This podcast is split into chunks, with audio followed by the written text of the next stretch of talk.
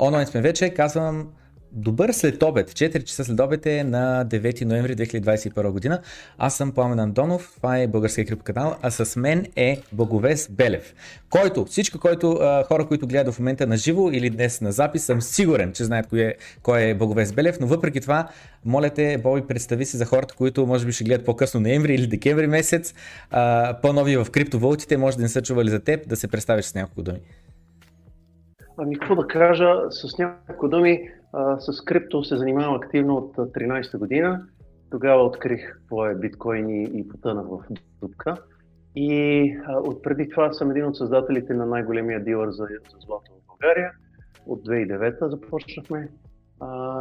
И от 17-та година правя първия фонд за инвестиции в криптовалути.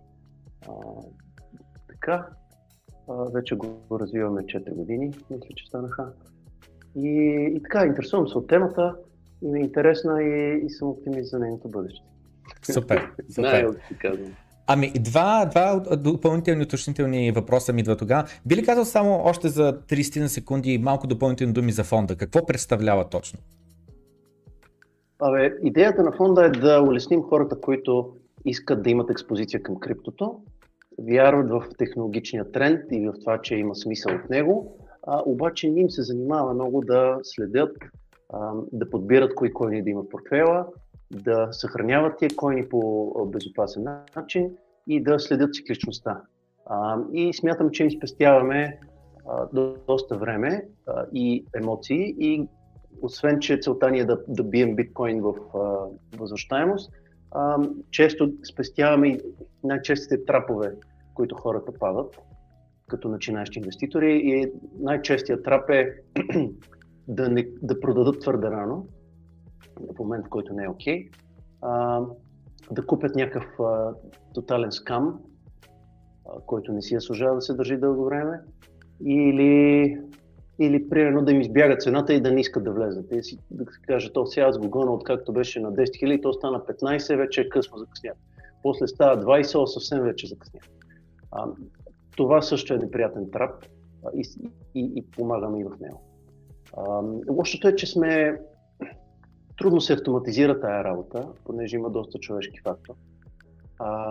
И сме малко хора и нямаме много капацитет. И в момента сме запълнили капацитета, който имаме от към клиенти. И отделно сега вече наближава и края на цикъла и почти не приемаме нови хора. И затова сме дигнали минималния праг на инвестиция на 100 000 лева. И като цяло, ако някой пише в момента, вероятно ще му помогна по някакъв начин да тръгне сам по пътя сега. Супер, добре. Ами ти до някъде, застъпа, вторият ми уточнителен въпрос беше, добре де, 2013 година не си ли каза, че си закъснял? Той биткоина беше $1, 5 цента, 2013 той вече $100, $200 първия връх и така нататък. Не си ли каза, пуй стърва го вече биткоина, но се дигна? Опитвам се сета. Не помня дали така си мислех. Защото като го открих беше към $110, някъде август. Преди или след $200 върха? След, окей. След $200 върха беше април. И тогава го чух, пак говореше се за кризата в Кипър, че тя го е предизвикала и така нататък. Стана ми интересно пак, но викам, тук пак тия детски пари в интернет, какво се занимавам, глупости, няма време.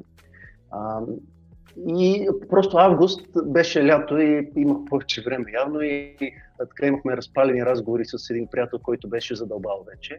И си казваха, аз така или иначе в тази сфера се занимавам, с пари се занимавам, интересно ми и златото и такова, не мога да не знам какво е биткоин, тук вече почва да се шуми за него. И отделих така една сутрин да поразчувъркам, да видя какво се пише, различни статии и така нататък.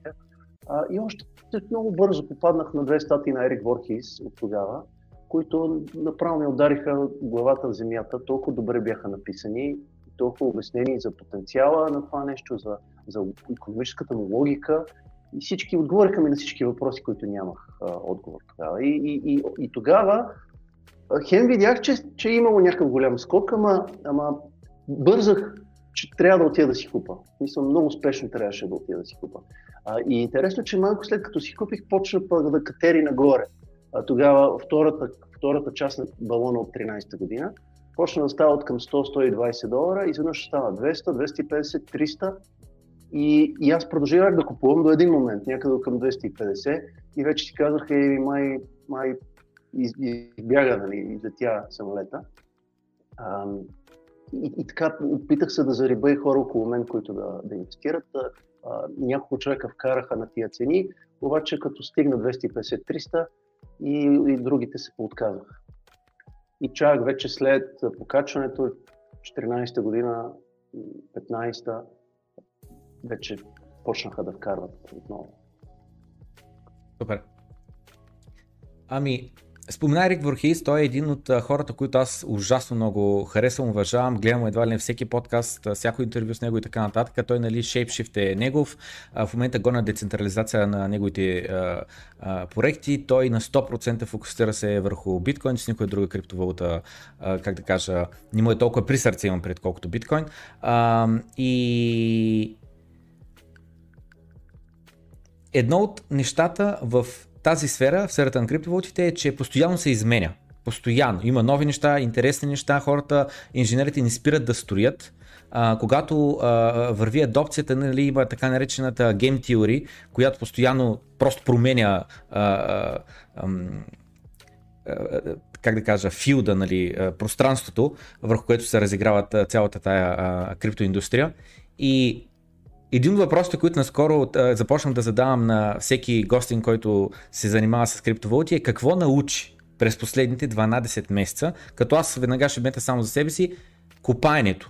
Знаел съм как работи копаенето и така нататък, но не осъзнавах, че просто е арбитраж на цената на тока и че можеш да прехвърлиш копачките до първоизточника на тока, съответно няма за цялата тази инфраструктура за прехвърляне на електроенергията, което означава, че буквално можеш да се тапнеш в някой източник на електроенергия, който иначе би било икономически неизгодно, дори да произвежда ток, ти докато го закараш до града или до някъде, къде че го използваш този ток, просто става вече икономически неизгодно. И друго нещо, което все повече и повече започна да осъзнавам, са, нали, DAO-тата и NFT-тата.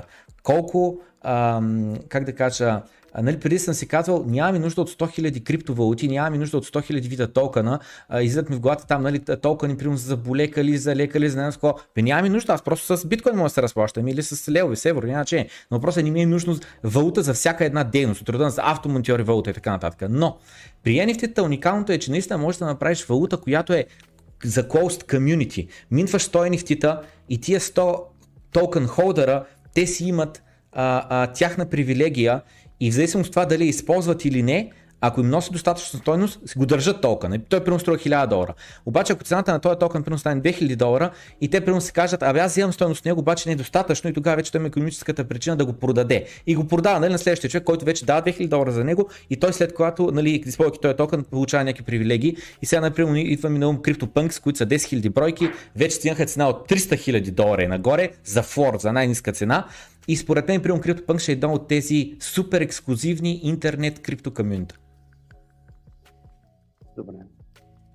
Та ти кажи, какво ти последните 12 месеца беше ново за теб, осмисли или погледна под нов ъгъл и ти промени начина на мислене на тема, обвързана ли с крипто? Било то, примерно, Lightning Network може да бъде. Човек, 12 месеца в крипто са ужасно много време. Даже не мога да... Трудно ми е да се върна преди една година, ноември, още не бехме минали върха. Да. Много са темите, особено пък тази година конкретна, в която сме така бурна вълна. Да. Дори не смея да почна да ги изборявам нещата, които... Вижте, ще почна отзад напред. Това, което най-последно разсъждавам на него е свързано с метавърс, което така стана супер нашумяло покрай преименуването на Facebook. И се опитвам там да осмисля къде е бъдещето и дали и каква е ролята на криптото в това бъдеще. И къде е ролята на централизираните играчи като Facebook. И някак си за първи път ми се напасват тия NFT-та в нещо смислено. И в този метавърс си мисля, че силно вероятно някаква децентрализирана платформа да играе голяма роля, защото дори и Зукербърг говори за интероперабилити между различните виртуални реалности. И сега всеки, ако си прави виртуална реалност собствена, няма как да има връзка между тях. Големите компании, ако направят Google, Amazon, примерно Facebook, Apple и някакви други, те няма да имат връзка, докато ако започнат да използват някаква споделена криптоплатформа, защото голяма част от предметите, NFT-тата и други неща са върху нея и те я ползват за универсално пространство, където се сменят тия предмети и валута, тогава има шанс да има интероперабилите между тях. И си мисля, че понеже все още е рано за това метавърс, даже не знам защо Facebook дига толкова шум от сега, предположение, че те нямат нищо ново, което е приготвено за пазара. Има шанс някаква криптомрежа да се ползва за това нещо. И се опитвам да навържа на какво ще означава. Изгледах внимателно keynote speech на Зукербърг, преди колко 10 дена някъде излезе, за да видя каква е неговата визия за това нещо. И наистина, ако дигиталните срещи и игри, конференции, забавления и какво ли не стане толкова гладко и мазно, че да ти е кеф почти колкото на живо ще го правиш и да има дори предимства доста над това, че е виртуално, тогава ще сме склонни да плащаме доста пари за някакви предмети там. И дори не само за предмети, ами за статус символи. И тия статус символи може да не в момента изглежда сякаш промотират само вижте ме, аз имам пари, че съм си купил някаква брутално скъпа картинка, която е нелепо грозна, но струва някакви стотици, хиляди или милиони.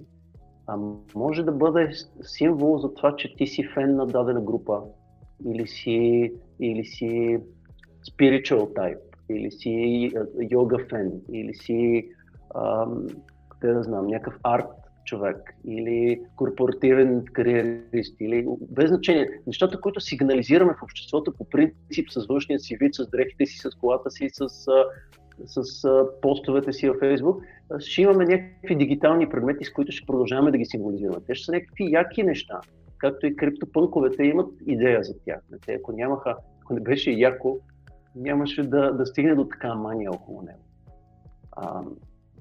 И сега в този виртуален свят, в който някакви конференции с хиляди участници ще бъдат така, работни срещи, забавления, игри, срещи между приятели дори, да, представям си, че ще има много голяма дигитална икономика. И някаква криптосистема, вероятно, ще седи в основата на това. Това е последното нещо, което ме вълнува тук от няколко седмици. Иначе, какво да се връщам назад? Те ти избори доста работи. Lightning Network е интересно нещо, че се развива. Тук какво ли не стана последните 12 месеца?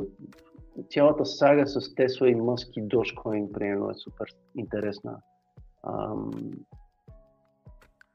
Това как се развива цикъла, забраната от Китай беше интересен феномен. Изобщо нагласата на регулаторите в щатите, примерно, много интересна се следи и очудващо, нали, как има кампове там. Сега тук кмета на Нью Йорк, нали, е последния, дето избухна с че е голям привърженик на криптото. В същото време има някакви други, които са доста антикрипто, като Джанет Йелън. Какво друго? Не знам. Така да е. Много неща ще са за последните 12 месеца.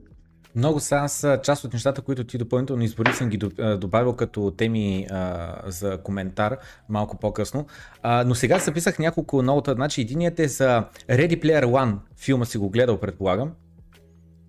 Не си. Значи Ready Player One филма е по книга и е на 1-2 години филм. Ми горещо препоръчам. Гледай го. Най-вероятно няма ти хареса, но не в това въпроса. Ще ти нарисува една картинка, която просто да имаш предвид. И картинката е следната. В бъдещето хората живеят в мизерия. Живеят в едни контейнери. такива шипинг контейнер с едно, с такъв размер. Това му е къщата, там си живее. И вътре е бардаци, мръсотия и така нататък. Обаче него не му пука. Това, което му пука е, купува си едно много скъпо устройство, което е като такъв костюм, слага един гогъл, слага едни слушалки и по този начин влиза в виртуалната реалност. И вътре в виртуалната реалност кара там Харли Девидсън, не знам си какво, играе някаква игра. Обаче благодарение на този костюм той чувства, нали, вътре в играта какво се случва и така нататък. И хората, цялата им енергия, цялото им време, всичко, което те имат да дадат от себе си, отива за събиране на пари, за събиране на статус, за събиране на символ вътре в виртуалната реалност, а не в реалния свят. Отново филма не е като филм от 80-те, 90-те и така нататък, филма е от сега, от 2018 примерно. И няма значение какъв е моралната история във филма и как се развива и така нататък, но въпросът е, че картинката, която рисува, аз абсолютно мога да се я представя. И за мен днес децата, не мога да се сетя, съвсем скоро е това, видях един такъв твит, един човек каза как ми те хората днеска, ние вече сме в метавърса. Аз лично не съм, защото не съм такъв човек, но много други хора, знаеш ги, знаеш за какво говоря сега да го кажа, интересува ги Инстаграм как изглежда, интересува ги усмивката в Инстаграм, интересува ги някакво нещо, което даже на живо не е толкова яко, но снимката под правилния ъгъл, с правилния филтър, изглежда се едно вау, ходих на невероятна почивка. Това е метавърса. Той се опитва пред другите във виртуалния свят да има голям статус, докато реално в реалния свят този човек може да не е щастлив и да не е удовлетворен и така нататък. Абе, разбирам го това и някак си изглежда сякаш вървиме на там, обаче аз се съмнявам, че ще стигнем там, просто защото този тип поведение дори в момента изглежда един вид болно. В смисъл, че не е здраво, ти не се грижиш за тялото ти, за духа ти тук и сега, ти е по-важно дигиталната ти репрезентация как изглежда. И не мисля, че ще стигнем до там. Доста хора се усещат и не я играят тая игра дори в момента, въпреки че е възможна. И ние просто седим и нали, се възмущаваме на редица хора, които я играят, но те далеч не са всички. Просто са по-шумни от останалите и може би затова ги забелязваме. Но далеч не всички я играят тая игра. Смятам, че за да бъде успешен този метавърс, трябва да ни е полезен и да ни е в синхрон по някакъв начин с животинското в нас, с това, че ние имаме някакви нужди отвъд тия виртуални стимулации. Тоест, съмнявам се, живият контакт да се замени на 100% с някаква виртуална реалност. Съмнявам се. Или пък нуждата от спорт, или храна хубава, или слънце, или почивка, и е така неправене на нищо, медитация или каквото и да е. Точно вече как ще се намести в живота ни, сигурен съм, че с проба грешка, с лутане напред-назад, ще се намести по здрав и издържлив начин. Така че да ни помага и да ни прави по-адекватни и по-добър живота, но не мисля, че ще допуснем супер зле да бъде.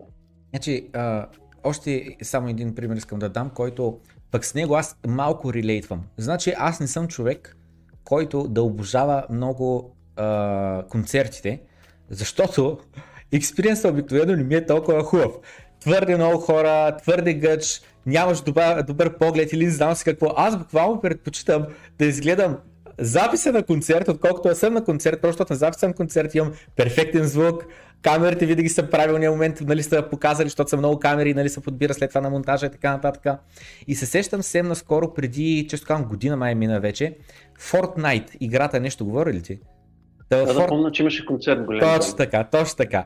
И аз лично Fortnite концерта бих отишъл и после гледах някакви записи и беше смешно, дали там някакъв аватар на някакъв човек танцува и си мисля, абе сега наистина ли певица?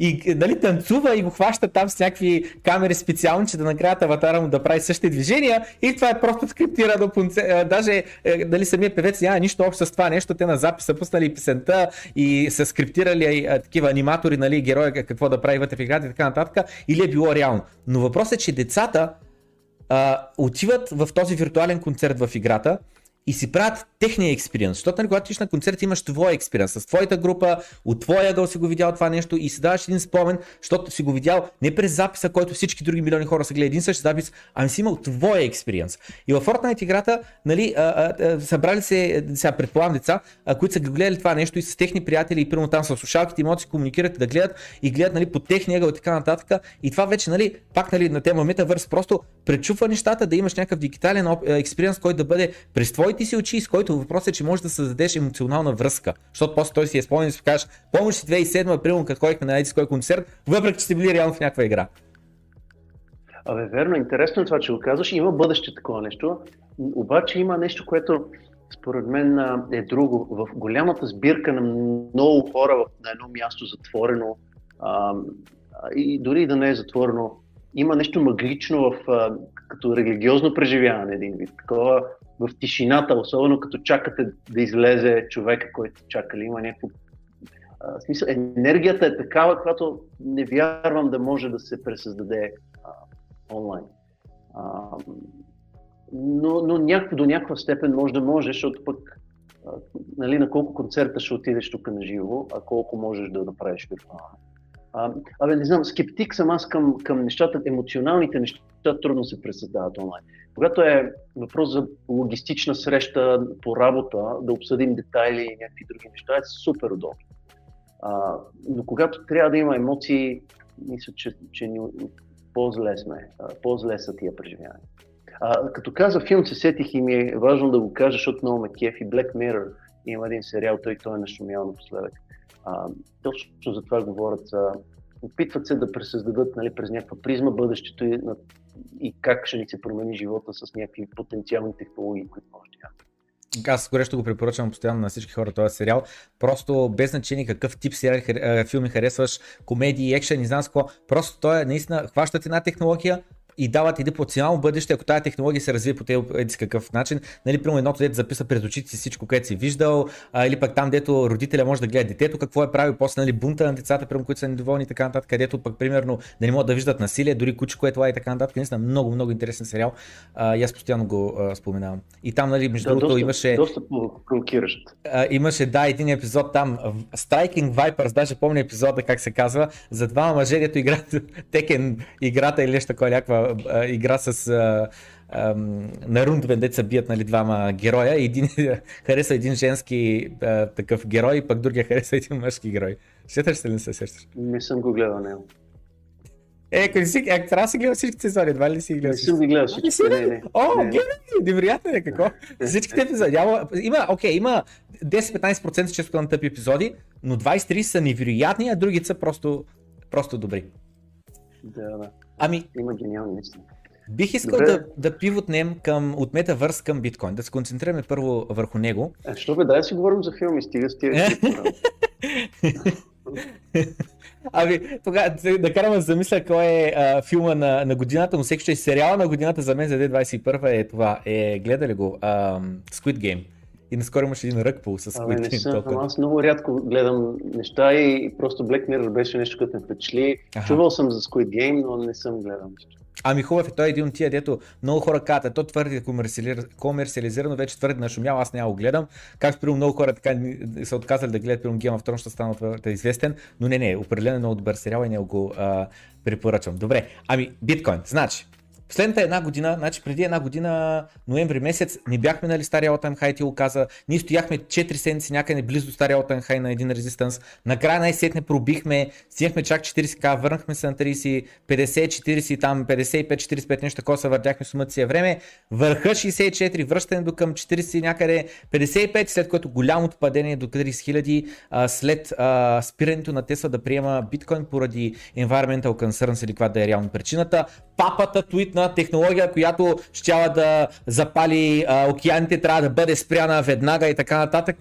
От 1001 атаки, Китай забраниха копаенето, не знам си какво, просто беше някаква лудница, колко неща се товариха едновременно и буквално тогава започна да се говоря как малко по-рано всички бяха булиш, толкова много хедж фондове, тия, че не мога да се тя гиган, нещо си хайал, какви бяха там, 1001 тия фондове предвиждаха 200 000, 300 000, 400 000 за биткоин, не знам скоро. Следващия момент пътя надолу почнаха, край, няма институционен демант, край, не знам си какво, вече биткоин бил наценен и така нататък. Има едни monthly full или нещо такова се казаха и те почнаха да пилят по биткоин.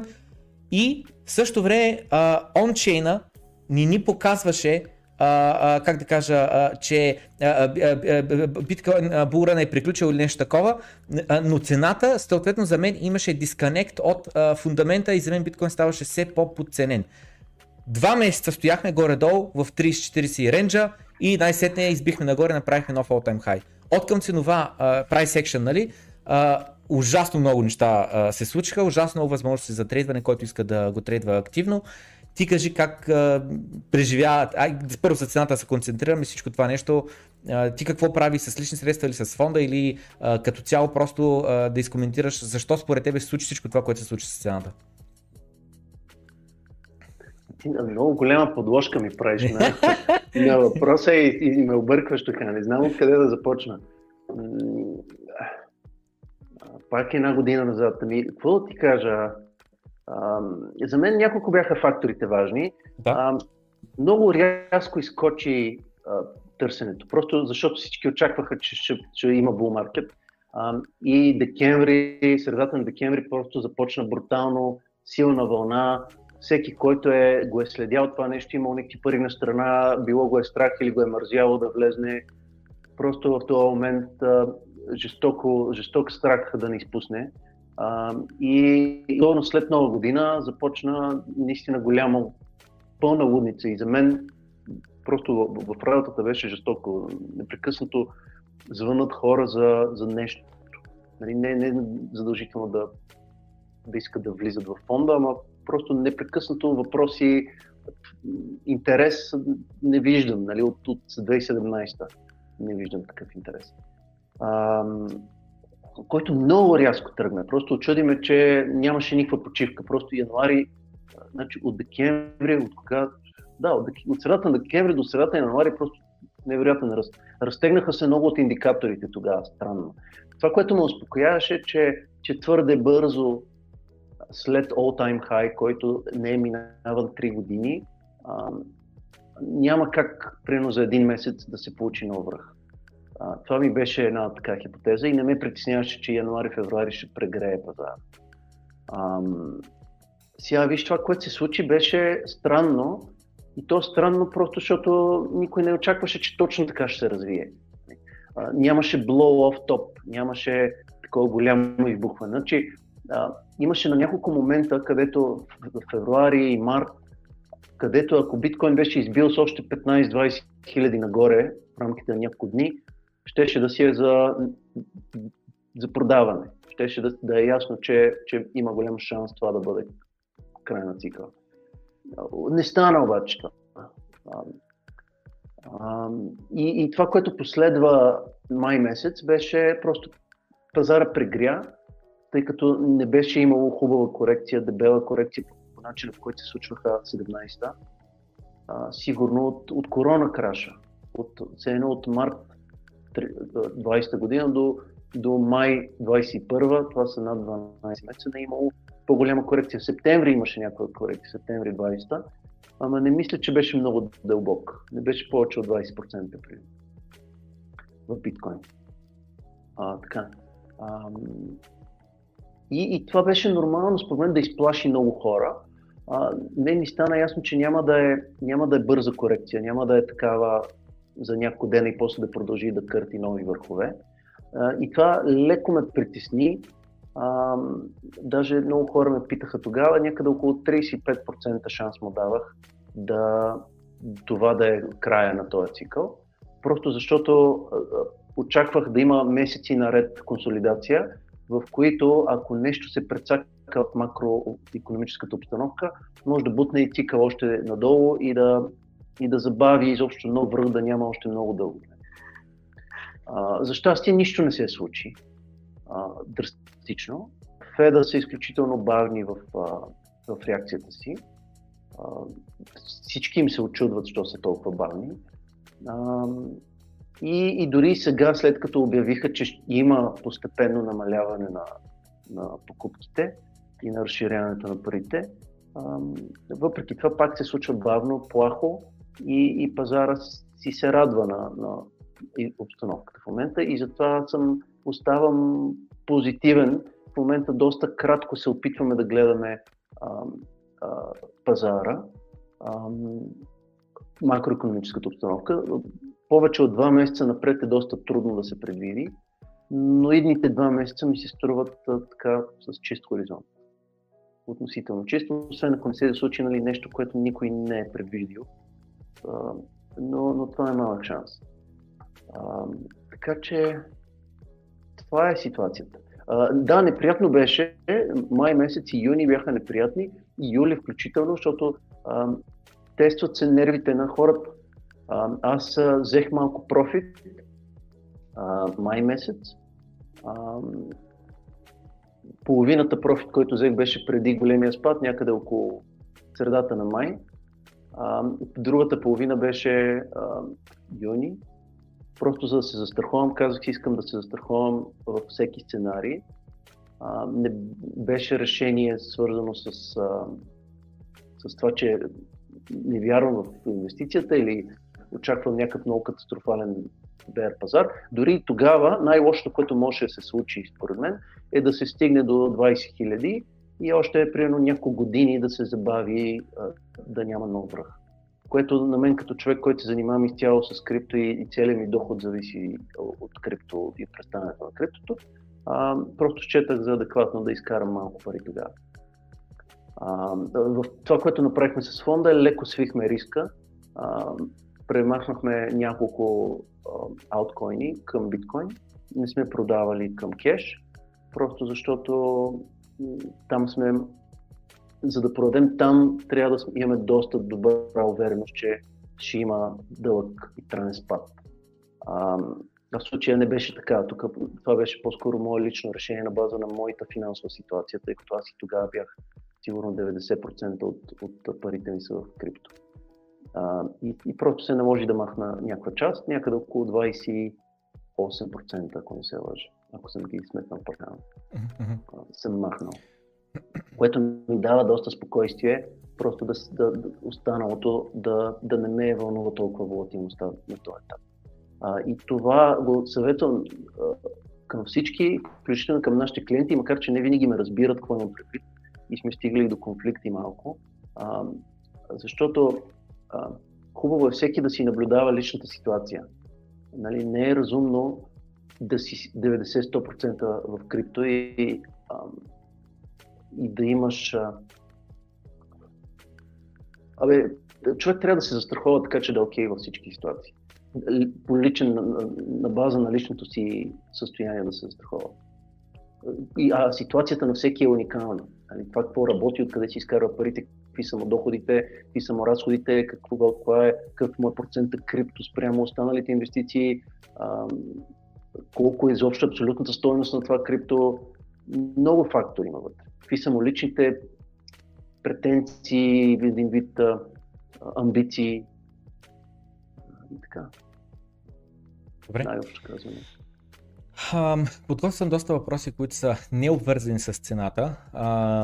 Включително, примерно, един интересен топик е Джак Дорси, колко ужасно много се застъпва в момента за биткоин, казва Open Source, хардуерен портфейл иска да направи, интеграцията на Lightning Network върху Twitter, така нататък. Но преди да преминем към тези въпроси, като ли, за да не разпокъсваме твърде много нещата, да прескачаме постоянно от топик в топик, да задълбавим малко повече в цената. Има няколко въпроса, които аз от аудиторията, които аз, как да кажа, са малко и такива, дето направо препочитам вече да не коментирам такъв тип въпроси, но все пак ще ги задам, като ти си избери дали искаш да задълбавим в тази тема или не. Значи едното е от Даш Пламен, пита ценова предикция за биткоин и етериум до края на булрана.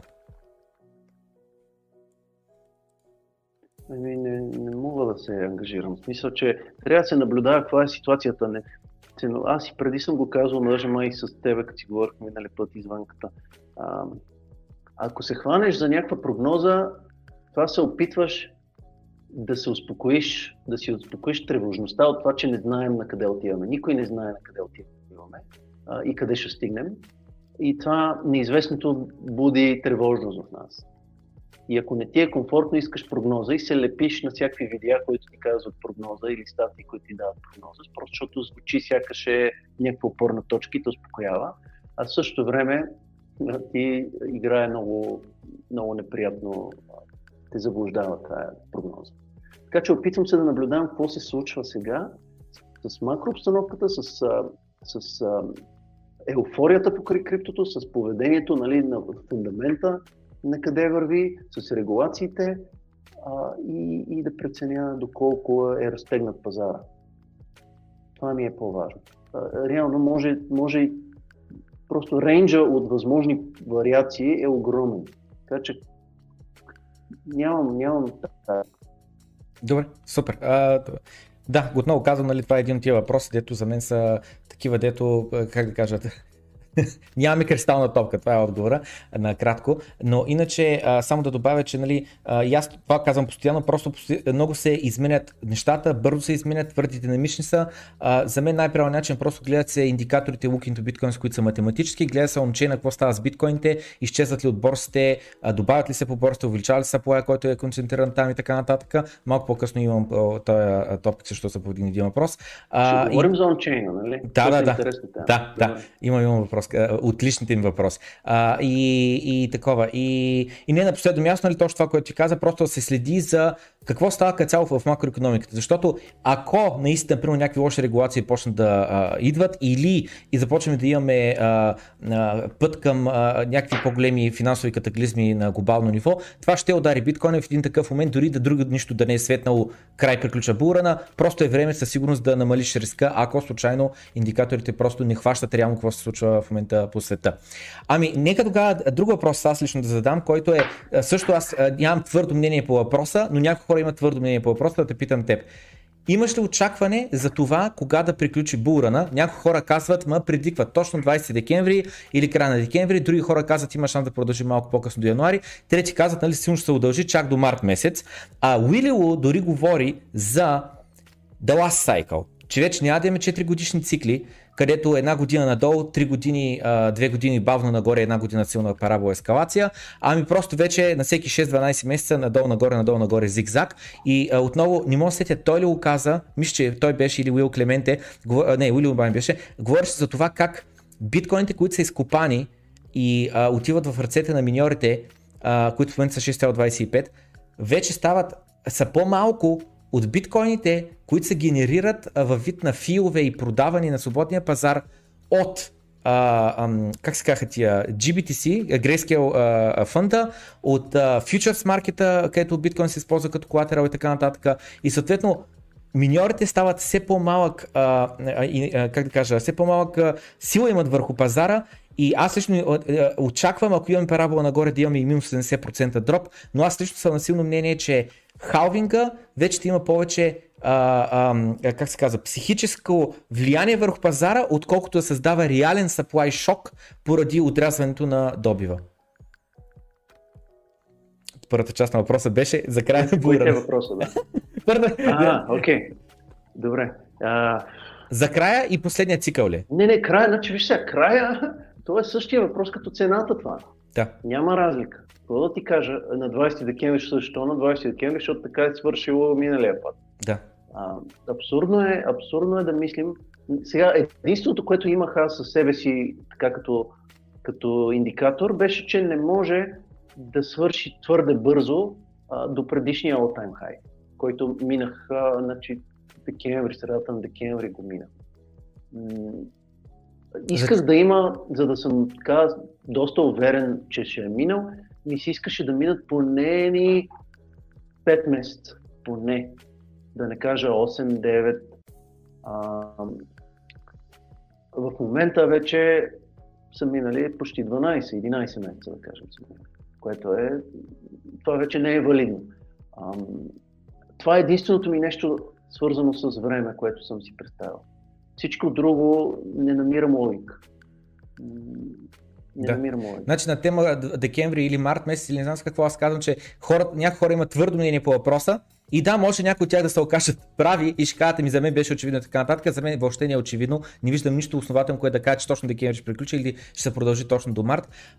И съм напълно съгласен за това, че предните цикли, нали, веднъж като са мини предния all-time high, по-предния цикъл, никога не е приключил за 2, 3 или 4 месеца, винаги е отнело близо една година, като ако не се бъркам 2017 година, се минава предния all-time high януари или февруари и привършват на нещата чак декември, което е над 10 месеца по-късно и се говори по принцип за лентънинг, за увеличаване на дължината на циклите.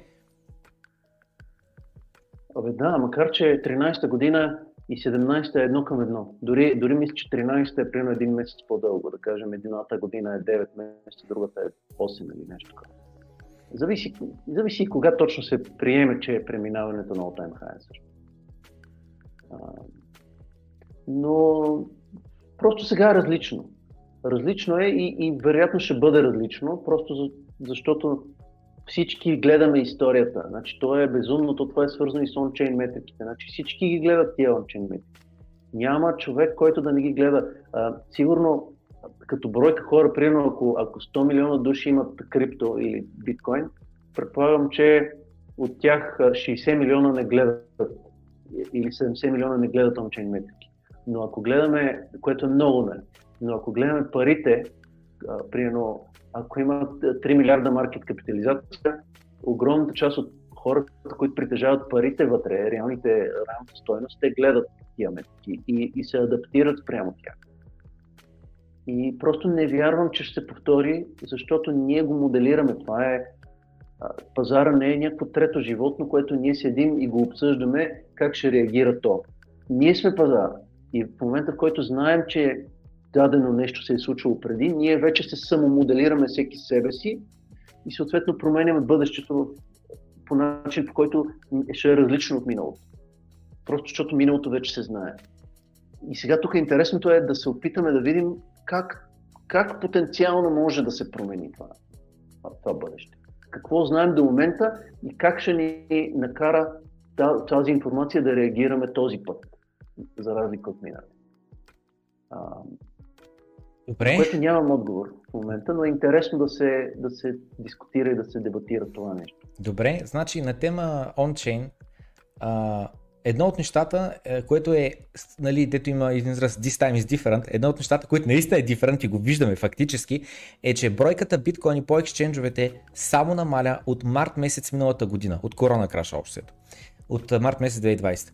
И до тогава, нали, аз когато си представям график, нали, увеличават биткоините по ексченджовете, 2 милиона и половина, или колкото стигнаха, в момента са на 1 100 000 биткоина по спот ексченджовете, 2 милиона и половина по включително дериватив с ексченджовете.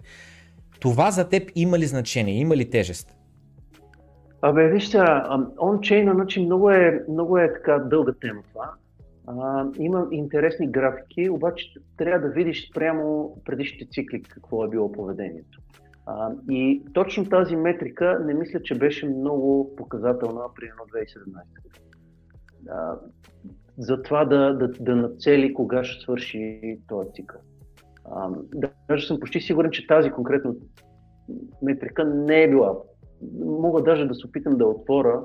Да имам пред да е показателна, да показва върха. Това, което имам пред, че различни е тенденцията по време на този булран. Различна е, ама добре, 17 година каква беше тенденцията? Увеличават ли се по време на полуцикъла? Да. Увеличават. Да. И ми хубаво, как да си го обясниме това? В смисъл, че има много, много неща, които мога да ти кажа, които са потенциално верни, ама няма как да ги знам. Първо, ние не знаем гласно колко добра статистика са имали за тия адреси в 17-та година. Доколко са успяли в тази статистика, са можели да познаят кои са адресите на борсите тогава. Доколко са точни в сегашната статистика също. Друго нещо. Какво се е променило в момента? Сега има повече институционални инвеститори, които едва ли държат на борса. Но това не означава, че няма да продадат. Значи виждаме ги, според мен, институционалните инвеститори, начин по който аз поне в главата си го представям е, че Coinbase. Виждаме оттам, в главата ми отново една графика, където имаме такъв голям спад на бройката биткоини в Coinbase. По последния голям уидрол беше 19 000 биткоина, а това са много милиони долари, изтеглени наведнъж от Coinbase. И в Coinbase също така той създава един премиум на цената. Много често в другите борси пада по-надолу цената, но в Coinbase създава едно дъно, което е по-нависоко, просто защото се изкупуват там и почват арбитражарите вече, нали, да прехвърлят в Coinbase, за да могат да продават по-скъпто, докато изкупуват по другите борси. И мисля беше, че точно това, че големите, ако аз съм ритейл и купя примерно за 5000, 10 000 долара или по-малко, 2000 лева биткоин, една такса за изтегляне, 20-30-50 долара ще ми стори много. А когато те работят дали с много милиони, за тях таксата просто няма никакво значение и те искат или да си изтегли при техен кастодиан или, нали, при себе си. И мислям беше, че в Coinbase тези изтегляния, огромни изтегляния, за мен показва, че институциите към момента все още акумулират. Аз съм склонен да се съглася с тебе, вероятно е така. Но гледайки ги генерално тия цифри, не съм сигурен точно как да ги интерпретирам. Мисля, харесва ми на пръв поглед, че намаляват коините по борсата, но какво означава това в момента? Наистина ли средният потребител е станал по-технологично грамотен и вече се ги държи сам спрямо 2017-та ли? Повече институции ли има сега? Ако тия институции си ги държат при тях, окей, те излизат от борсата, но това не означава, че утре няма просто да ги върнат, ако решат да продават. И това не ми гарантира, че те няма да продават. Или изобщо нищо от това, че не са на борсите, не ми гарантира, че тия коини не са бързо ликвидни. Буквално Binance колко искат? Едно потвърждение, мисля, че искат, за да могат да продаваш, биткоин. Тоест за 10 минути могат да се появят хиляди коини. И да, и не, но никой няма да направи маркет сел ордер на 10 000 биткоина, той ще крашне цената с 20% в Binance. Абе, верно е, ма. Окей, сега тия цифри, другия въпрос, тия цифри хващат ли over the counter сделките, които са големите сделки? Не знаем. И няма как да знаем. И досигурно и те не знаят дали успяват да ги хванат или не. Така че имам чувство, че много шум се дига около тия цифри. И има някой човека, ти ги каза преди малко, и Уили, и този Уил Клементе. И Дилан има сега едно ново момче. Те и Уил Клементе и Дилан са много млади. Така. Ами Уил, значи за мен е пълен въздух под налягане. Някъде лятото разбрах за него. Писах му, значи беше, той фаща една графика, зумва някаква част от графиката, която му изнася на тезата и поства нея. И аз отварям графиката в гласно, защото имам акаунт, мога да видя всички графики с историята и виждам, че това нещо, което той твърди, въобще не е било така толкова актуално и не ни е помогнало да познаем свършване или нещо свързано с цикъла 2017 година. И му пише пич тук, в Twitter му отговарям пич тук, това което си написал, въобще няма никаква валидация в историята, че това, което показваш, означава, че цената ще се качва, примерно. И той ми отговаря нещо, някаква тъпотия, примерно. Понеже няма какво да ми отговори, ми отговаря, примерно, пиши ми налично, ще ти кажа кой коин да купиш. Някаква е така просто тя. Не мога да ми отговори на критиката.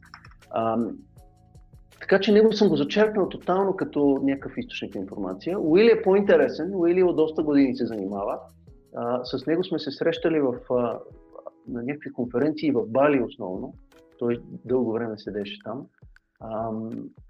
Интересен образ е, но примерно той 17-та година на върха, значи аз няма го забравя, защото тогава той също твърдеше, тук това не е финансов актив, не е балон, това е технология и това е adoption cycle на технологията и ще продължа. И това го казва примерно 30 декември 2017. И това ще продължа, това е adoption, вие не го разбирате, така. После, какво имаше друго? Забравих, както и да е. Мисълта ми е, че голяма част от нещата, които... Другото интересно беше всъщност, то не е маловажно. Уили, този Поел, както се казваш, първото ме забравих, и Мурат Махмудов, които бяха така известни on-chain анализатори, направиха един фонд Adaptive Capital, се казваше, който фалира по време на корона краша, просто защото те разчитаха само на on-chain метрики и бяха леверидж да играят на дълга позиция в момент, в който on-chain метриката казва, че ще се дига всичко. И понеже ако не гледаш холистично на цялото нещо и се изумваш само в даден малък аспект, изведнъж може да дойде метеорит от някъде да те удари. Също това нещо се случи. Те въобще не предвиждаха и не забелязваха, че идва този корона краш. И тотално им фалира фонда тогава. И от този момент нататък Мурат, мисля, че една дума не е продумал в Twitter. Този Дейвид Поел, така от време на време се обажда, доста по-плахо от преди. И единствено Уили остана да си говори нещата. Mm-hmm. И уважавам го, нали, не искам да плюя срещу него, уважавам го, кефи ме какви неща пуска, но ги взимам просто като обща информация. Да, то обща информация, нали, какво се говори, виждам, че много хора се лепят на тази информация. Някак си като се едно мера температурата на настроението на пазара. Mm-hmm. Определено няма да тръгна да продавам или да купувам само на база на това. План B тогава, да миним през него, че това е последното по-така активно име и голямо име в Twitter с 1 милион фолуара, които не сме споменали, сме коментирали. За неговия Stock to Flow модел, за неговата предикция от юли месец, каза септември ще завършим на 43, август на 47, после на 63, ударихме 61, за този месец каза 98, за края на декември каза 135. Ама на база на какво ги казвате? Не. Значи ние с тебе нямаме кристална топка, а той има. Абсолютно, не. Това, което искам да кажа е, защото ти изкоментира, каза доста неща за Уил Клементе, за Уили и за други хора. Това, което питам, а за План B какво мислиш и за неговата активност и така нататък? Вижте, аз не го следам много, но в главата си, понеже всички се ориентираме в този спейс и по принцип с някакви авторитети, и в главата си правя като скоркипинг на различни хора. За да мога да преценя кой да слушам и кой е шумен и не трябва да го слушам, да го филтрирам. И План B също ми е от шумните. Филтрирам го просто защото той много говори, сега той оцелява някакви цифри, които не ти казва как ги е познал. Тоест оттам нататък аз не мога да го засека логично, що ги е нацелил тези цифри, но веднага правя спомен с преди, когато съм виждал, примерно в 17 години, имаше много хора, които нашумяха просто защото са оцелили някакви неща.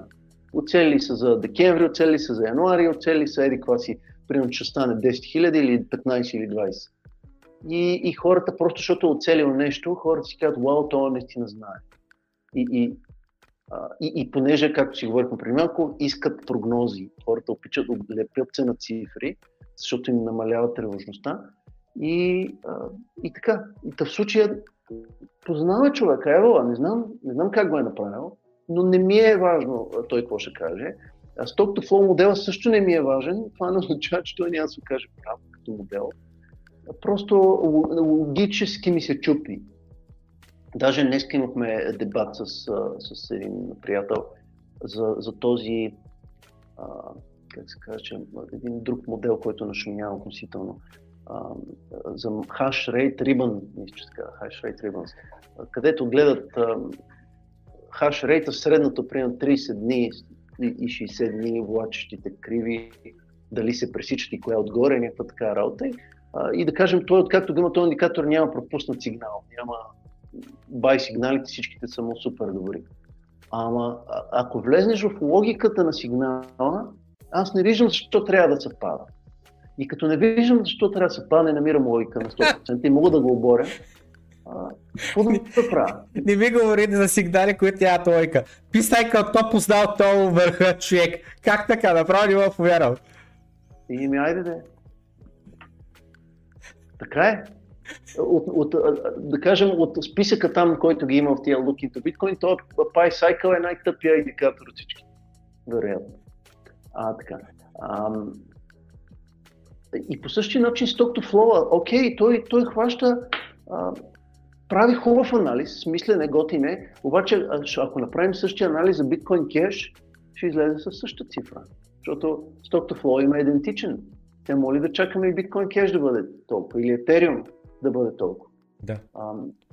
Или да знам, някаква друга суровина, защото той се опитва да го направи и за златото, и за среброто, и за биткоина, че съвпадат перфектно, обаче за други неща не съвпадат.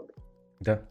И също време, окей, цифрите, които излизат там, много наподобяват на едни реалистични цифри за реалистична стойност на този цикъл.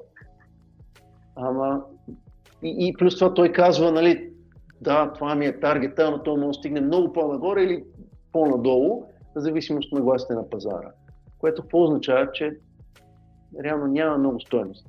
Mm-hmm. За мен лично няма много стойност този модел. Mm-hmm. Добре, ами... Добре. Говорихме за дължина на цикъл, говорихме за големи имена в криптопространството и техните анализи, за Stock to Flow, за on-chain. Аз лично, примерно и конкретно за on-chain, за мен това е нещо, което може да се манипулира, защото ако хваниш как хората следят on-chain-а, ти, особено такива депозити, не знам си какво, ти ако искаш да крашнеш стената, можеш просто да направиш ни големи депозити, без никакво намерение да продаваш. Просто да накараш хората да се опитат да си помислят, той ще продава, дай да го фронт рънна, и ти буквално както, нали, примерно sell low и buy low, дето, нали, подлъгваш пазара, че от тук цената трудно ще проби нагоре или от тук трудно ще падне надолу, защото ти, нали, се правиш, че нещо направиш, пък ти реално не го правиш. И, верно е. Макар, че няма да е толкова лесно, да може да те филтрират и трябва да имаш доста койни, за да успееш да направиш нещо смислено, да изкривиш статистиката по смислен начин. Ами, искам да преминем към Ethereum. Значи, през последната една година, значи първо, биткоин последния голям апдейт беше SegWit, Segregated Witness, където буквално се одобри по две блокспейса, 2017 ноември. И сега вече идва Taproot и как се казваш това, и Schnorr Signatures, което, нали, някои хора казват, с това ще дойде DeFi, с това ще дойде още повече privacy, с това ще дойде и си какво. Нали, едното е, че такива скриптови адреси и multi-signature тем подобни вече няма да могат да се различават нормалните адреси, но това са общо ето двата, нали, втори апдейт все още не е в сила в Bitcoin, но скоро ще дойде, нали, сигнализирахме го преди месеци вече от миньорите и така нататък, но в Ethereum имахме EIP 1559 апдейта, който си е в сила, върши си работата и миналата седмица имахме първата дефлационна седмица в историята на Ethereum. Повече етериуми, забравих каква беше цифрата, ако не се бърка, 13 000 бяха, 17 000 бяха, какво бяха, бяха изгорени от Basefia на фона на ново изкопаните етериуми. Като това нещо на някои хора казват, нали, това е етериума, ето дефлационен, той биткоин не може да го направи, въпреки че не е така, защото като се изкопаят всички, пък и не се изкопаят всички, те от загубените адреси, от загубените ключове, той пак ще стане дефлационен, това е друга тема. Но и въпросът, че EIP 1559 не прави дефлационен етериум, това, което го прави, е един еквилибриум, постоянно да стане инфлационен, дефлационен, според това колко икономическа активност имаш върху мрежата.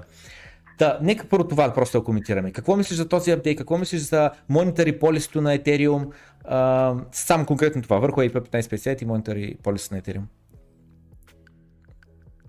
Виж, то дори преди този апдейт, инфлацията на Ethereum се доближаваше доста до тази на биткоин в момента. Този апдейт, аз няколко пъти чета каква е логиката на това да се горят тия такси и се забравям после каква е логиката. Въобще не го намирам за нещо супер важно. Това, че се изгарят, доколкото разбирам, пък влияе малко по-високи такси. Тоест, то не влияе добре на таксите, което пък малко прецаква употребата на Ethereum. Така че, какво да ти кажа? Нямам коментар. В момента сме в твърде спекулативна фаза, за да може такава малка разлика от 1-2% на година издаване да има сериозно значение. В дългосрочен план мисля, че пак няма значение, защото не е драстично различно от биткоин. В дългосрочен план е много по-важно да може Ethereum да скалира, за да може всичките апове, които искат да са върху него, да могат да се разгърнат с много потребители. И това му е 100 пъти по-важно, отколкото дали ще е малко дефлационен или малко инфлационен. Аз нямам против и да си е леко, всичко да си остане, някаква мрежата да си остане леко инфлационна forever. И примерно 1-2% ми струва дори и здравословно да си бъде. Добре. Инфлационна. Има, повдигам този въпрос, защото има един YouTube канал, казва са Bankless, и те имат подкаст, и те са, както има Bitcoin Max-та, те са Ethereum Max-та, ама пълни Ethereum Max-та. Те са Ultrasound Money, биткоина нищо не струва, Ethereum е бъдещо и така нататък.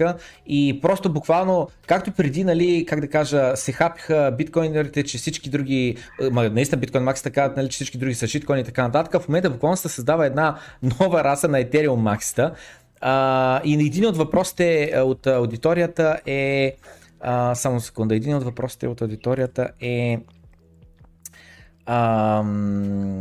просто на тема биткоин срещу етериум, кое, нали, предпочиташ от такава гледна точка. Просто ако можеш да кажеш няколко думи, да, въпросът е от Марто, като ме пита коя криптовалута предпочита, биткоин или етериум и защо. Просто ако можеш да кажеш няколко думи, как гледаш на едната, как гледаш на другата. Защото това е, значи, ако искаш да си добър инвеститор, не може да си максималист. Максимализм означава, че ти си идеалистично и емоционално въвлечен в нещо, което ти пречи да взимаш рационални решения. В инвестициите най-добрите решения са такива, които рационалното ти казва да, направи го, има смисъл, а емоцията ти казва не, не го прави. Тогава са най-добрите решения. Ти ако си максималист, тогава тотално забравяш за Рационалното. Да. И губиш преценка за реалността. Аз имах един такъв период, в който бях нещо като биткоин максималист, макар че имах тогава Monero и Litecoin. 2015-16 година някъде, като почна вече много да се говори блокчейна, че е гениалната технология, па биткоин не е нищо. Супер много се дразнят на това и въобще целият хайп около Ethereum, който ми се струваше някаква пълна простотия. И имах възможност и да участвам и на ICO-то на Ethereum и после много ме беше яд. Това може би е една от най-големите инвестиционни грешки, да съм правил, че го пропуснах това нещо. И разсъждавайки на тая болезнена тема, стигна до извода, че трябва да съм супер open-minded и да не заклеймявам и да не съдя нещата, които не разбирам, че са лоши, защото не ми пасват на парадигмата. Ами по-скоро да се опитам да ги разбера и да ги направя част от моята парадигма, защото аз не знам всичко на този свят и няма как да знам всичко. И това, че нещо е станало популярно, означава, че някакви хора истински му се кефят и вероятно те виждат нещо, което аз не виждам. И се опитвам да не заклеймявам дори неща като Dogecoin и Shiba. Опитвам се да намеря защо по дяволите се стига до там, да разбера динамиката, защо, какво води, какви са тия, механиката за това движение. И така да, малко се отплеснаха, ама какво предпочитам от двете, значи те се... Интересно, и двете горе-долу в еднаква пропорция ги притежавам в момента. Дългосрочен план не мога да кажа. Значи биткоин има жесток нетворк ефект и просто история и наратив, който не може да бъде изкопиран от нищо друго.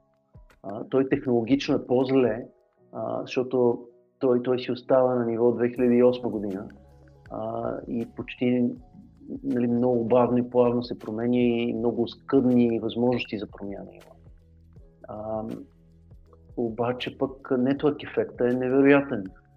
Може да се окаже, че същата тая биткоин мрежа просто се трансплантира в един момент върху друга мрежа, която скалира по-добре, примерно. Но самите адреси и единици да си останат там, където са били и да продължи да тик-така с едно същия блокчейн.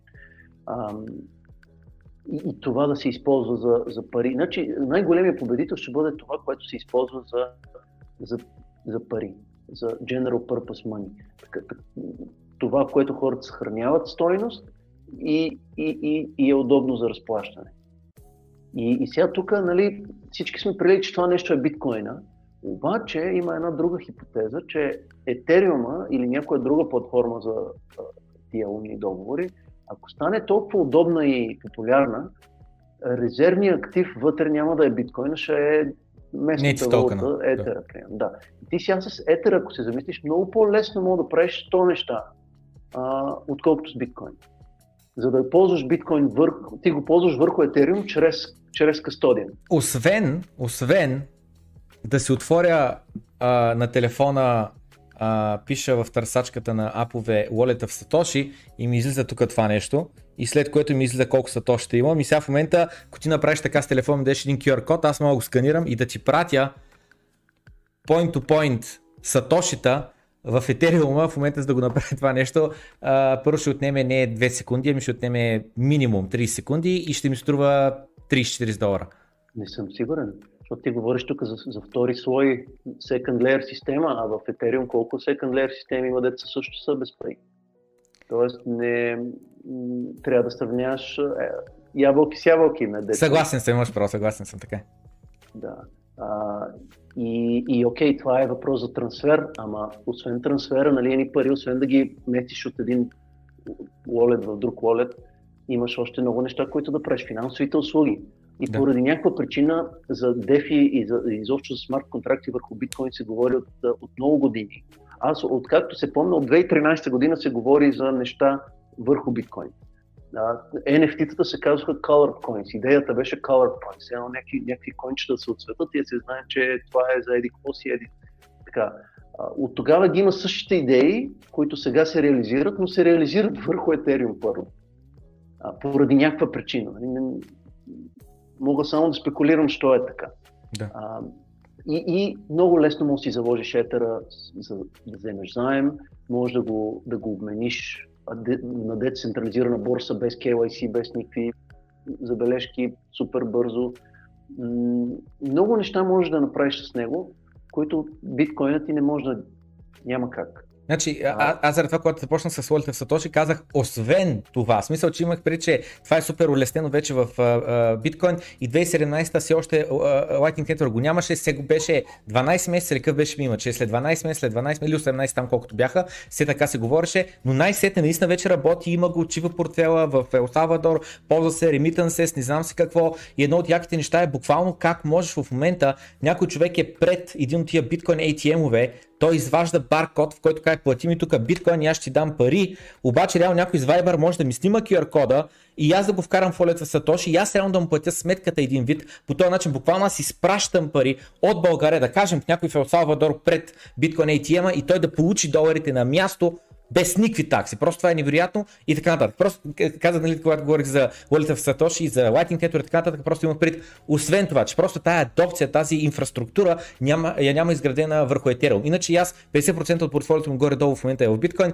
30% е в Ethereum, 20% са в други различни DeFi проекти или Layer едната, други и така нататък. И да, аз ползвам и Uniswap постоянно, и Aave ползвам, и NFT-та имам и така нататък, така че без съмнение всичко това нещо, което може да прави върху Ethereum днес беше, как да кажа, ако 2017 януари месец Ethereum е бил хипербалонизиран на $1400, то за мен днеска, особено когато по-рано, когато бяхме на по $1000-2000, аз казах, в момента сме ужасно подценени, защото Ethereum работи. В Ethereum има толкова много Total Value Locked, толкова много трансфери и съм си подготвил в момента, нали, няколко записки. Едното е, че просто таксите върху Ethereum, това нещо, което ти го спомена, че са, как да кажа, стават, нали, доста скъпи вече, а за мен това е бъдещето, таксите върху Ethereum блокчейна да бъдат скъпи, защото в момента аз ги купувам частно лице. А защо? Това е пропиляване на блокспейс,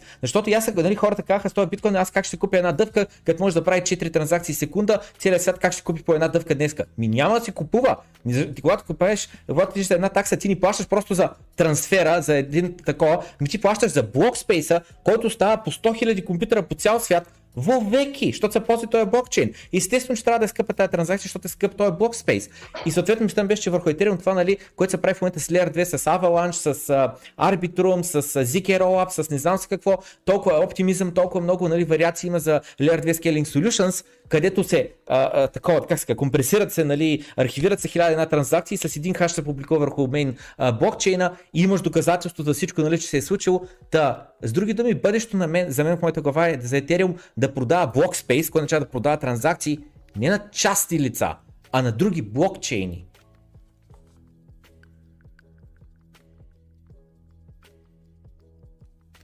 Не знам.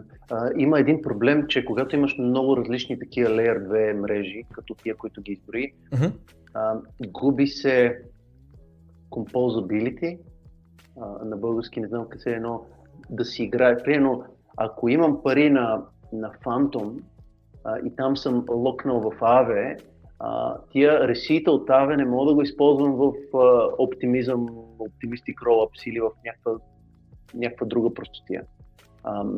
Просто това си е един вид отделен блокчейн там, наистина. И там също трябва да има някакъв network ефект. И в момента сме на фазата, дето просто плъзват супер много такива проекти. И това малко убива. Това е един от, знам, че искаш да минем и натам, ама това е един от use case-ите, или по-скоро от предимствата на тия по-новите мрежи, като Solana, Polkadot и така нататък, които те казват, ние тук може да скалираме на огромни нива, без да се губи тази композируемост между различните платформи. Добре, в момент, значи, като спомена и Polkadot и Solana, за мен те са тотално различни неща и Polkadot има общо с компазируемост, или там каквато е думата, на фона на Solana. Нека да мине само секунда през Polkadot, сега тия парачейни. Да. Аз мисля, че не сме приключили с Ethereum. Само да обобща. Идеята на Ethereum да е ценен е, че тази екосистема би се развила страшно много и той ще стане резервния актив вътре и хората ще ги мързи да си държат парите и в биткоин, после да го трансферират в Ethereum и така нататък, ами може да си държат просто Ethereum, защото е по-лесно. И все повече нови хора, които влизат в тази индустрия, няма да са обременени с идеология, а ще бъдат егоисти един вид. Там, където е по-ефтино, по-изгодно, повече възможности имам и така нататък. Така че не е ясно дали в много дългосрочен план има място и за двете. Може и да има, но може и да няма. Защото нетворк ефекта на парите е толкова голям, че той задушава всичко останало. Тоест това, което се налага за масовото съхранение на стойност, той има потенциал да порасне най-много и съответно ще порасне и прямо другите работи. И не знам, то става като черна дупка малко. Би трябвало да засмуче голяма част от ликвидността. Но трудно е да се каже, просто няма как. Може и да си, има някакъв шанс и да си живеят заедно, но не знам. Затова човек трябва да има и ответ. И какво е да говорим за могат ли да живеят заедно Ethereum и биткоин? А могат ли да живеят заедно без значение кой от двете победи или ако и двете продължат да живеят заедно, плюс фиатните валути? Еми могат, виж, че и сега е така. Все още сме така, защото биткоин е 1 трилион капитализация и почти никаква адопция няма. Все още 50% или 30% от планетата Земя мисля, че е балон, че е пирамида, че не го разбират и така нататък. Според мен адопцията е ужасно рано, за да се говори и за биткоин да измести и да убие фиатните валути. Но в бъдеще, ако продължи тази траектория, ако наистина до 2030 имаме 5 милиарда хора, които притежават биткоин и други криптовалути, тогава вече ще има ли място за фиатните валути? И ми зависи какво става и с регулациите. Ние имаме в историята много пъти ситуации, където в една държава има хиперинфлация в местната валута и хората продължават да я използват, просто защото законът е такъв, трябва да я ползваш, но спестяват в друга валута, която е по-твърда един вид, по-стабилна, долара или каквото е в евро. Добре. Едно време при нашата инфлация спестяхме в марки и в долари и чак накрая вече, когато съвсем отиде коня в ръката, тогава всички обърнаха парите, цените да са в долари. Допреди това си бяха в левове и през един-два дена сменят, увеличават цена, увеличават цена. А ние сме далече от такъв сценарий, в който ще стане някаква хиперинфлация. Добре, значи да скоро го научих това, не го знаех, че има 50 държави, които използват долара вътре в границите на държавата, нямат тяхна си валута, долар е доларизиран или там какъвто е термина. Не знаеш, че са толкова много, защото знаеш, че има примерно 5, ама не знаеш, че са чак 50, защото това не са малко държави. И защото нали, спомена за хиперинфлация и за хора, които използват днеска валута, защото такъв е закон, иначе ще полетаеш до 100 билезици, ще карат затвора, ако не използваш валута и не си плащаш с данъците, но спестяват в чуждата валута, която е в пъти по-стабилна и постоянно тяхната валута се обесценява спрямо другата. И съответно, сега скоро попаднах на една тема, блокпост от 2014 година още, където се говори за спекулативна атака. Мисля, такова беше заглавието, спекулатив атак. И те говорят достатъчно за това как вземаш заем в местната валута и я обръщаш в другата валута, нали? И общо взето заемът ти се само изплащане постоянно, което до голяма степен може да се сравни и с вземане на заем срещу да вземеш с ипотека един апартамент или жилище или еди си какво. И по този начин просто аз ги навързах точките до Майкъл Сейлър и това, което той направи, че миналата година първо изригнаха с $500 милиона, закупиха биткоин, което беше нечувано. Никой не е казал, ние закупих за $500 милиона биткоин. Това беше буквално най-голямата новина на ноември или когато стана октомври миналата година. И от тогава до сега, ако не се бъркам, наляха близо още 2 милиарда. И половината от тия пари, над половината, са пари на заем. С 6% лихва, с 3% лихва, каквато беше. И буквално неговата логика е, ако биткоин appreciate-ва поне 7% на година сложна лихва, което е еди си колко там, 65 хиляди или колкото идва, то аз съм на печалба. Той спекулативна атака ли прави според теб? Какво прави? Просто хваща хайпа ли? Ти как гледаш на Майкъл Сейлър на MicroStrategy? Виж сега, той си е жесток спекулант топич, той си е известен още от .com балона, ако видиш тяхната акция, как се е представила тогава. В момента, не сега, ама 20-та година, преценил е, че това нещо има смисъл, постарал се, купил е, обърнал е парите на фирмата в биткоин и започва от тогава да става публична фигура, промотирайки това нещо. Нали, един вид собствен си турбан. Той се превърна в един вид ETF за биткоин, преди да има ETF. Тоест много хора, които искаха да купят коини, имат пари по борсите, купуваха MicroStrategy. Мисля, че все още го правят. Да. Дори стана един вид леверидж на ETF. Тия заеми, които е взел, аз не съм сигурен дали не са конвертируеми към акции, обаче. Мисъл, не знам дали е само заем или е с идеята, че може в някакъв момент да се конвертират тия пари. Което го прави отново повече близко до ETF, отколкото до спекулант. И също време той тогава разбира, той вижда къде е цената, какво предстои и прави един голям залог, който... Какво да ти кажа? Чисто спекулативен залог прави, че ако дигне много шум и е влезнал достатъчно рано, няма как пазара да не го раздуе и него нагоре. Добре, а според теб той наистина, защото той каза никога няма да продам, той каза биткоин е бъдеще, той каза това е да само да се мани, той казва биткоин е надежда и така нататък. Театър ли играе или наистина смята, че биткоин е бъдещето на човешката раса и планетата Земя? Вижте, той много умни работи говори, много смислени изобщо за парите и за биткоин и за това как големите тек компании щът в един момент, че трябва да се намесят в този спейс. Обаче много, много финно избягва неудобните въпроси. Неудобните въпроси за скалирането на биткоин, неудобните въпроси за другите койни, за функционалността на другите, на Ethereum, примерно и така. Някак си играе го, не мога да кажа, че не е искрен. Според мен до голяма степен вярва в това нещо, но не съм сигурен, че няма да продаде в един момент. Добре. Или някаква част от койните или изобщо. Добре. Не вярвам, че на всяка цена това е позицията му forever. Добре. И оттам и не ме е вълнува наоколо, защото той си пее една и съща песен. В началото им беше интересен, защото вади много хубави изводи, но оттам нататък вече той няма нещо много, което да каже. Добре. Защото каза думата продаде и в момента много нашумяват такива клипове, излязоха доста последния месец-два и сега покрай Илон Мъск още повече, че богатите никога не плащали данъци, защото никога не продават активите си, винаги вземат заем срещу тях. Било то срещу недвижимост, било то срещу акции, било то срещу биткоин, тъй като вече Coinbase срещу 8% лихва до $1 милион могат да ти дадат заем срещу криптовалути, депозирани при тях. Не знам конкретно за биткоин или за и други криптоактиви.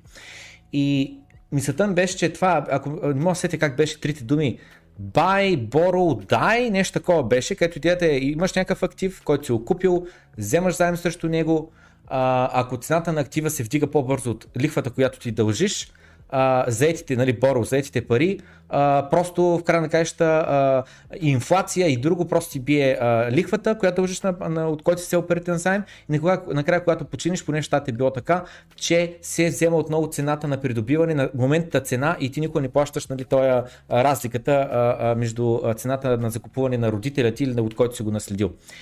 И Илон Мъск в момента беше доста атакуван, първо с това, че 2% или 6% или колко беше от неговото имане, ако бил той продал, щял да реши World Hunger проблема по целия свят и така нататък. И той каза, добре, радвам се, кажи ми как, моля ти се, напиши ми точките, как ще решиш ти World Hunger проблема с моите 60 милиарда или колко ще ти трябват и на момента ще ги намеря парите, ще ги дам да го правиш това и след което нищо не се отговори общо. Зато той каза, искам по прозрачен начин да ми се отговори и след което следващата атака беше, нали, пак това, милиардерите не плащали никакви данъци и той каза, да, аз нямам дивиденти, нямам заплата, живея на 100% от заеми срещу моите акции. Забрах каква беше цифрата, 150 милиона или милиарда или какво беше, милион ще е най-вероятно, има вид на заем срещу своите акции.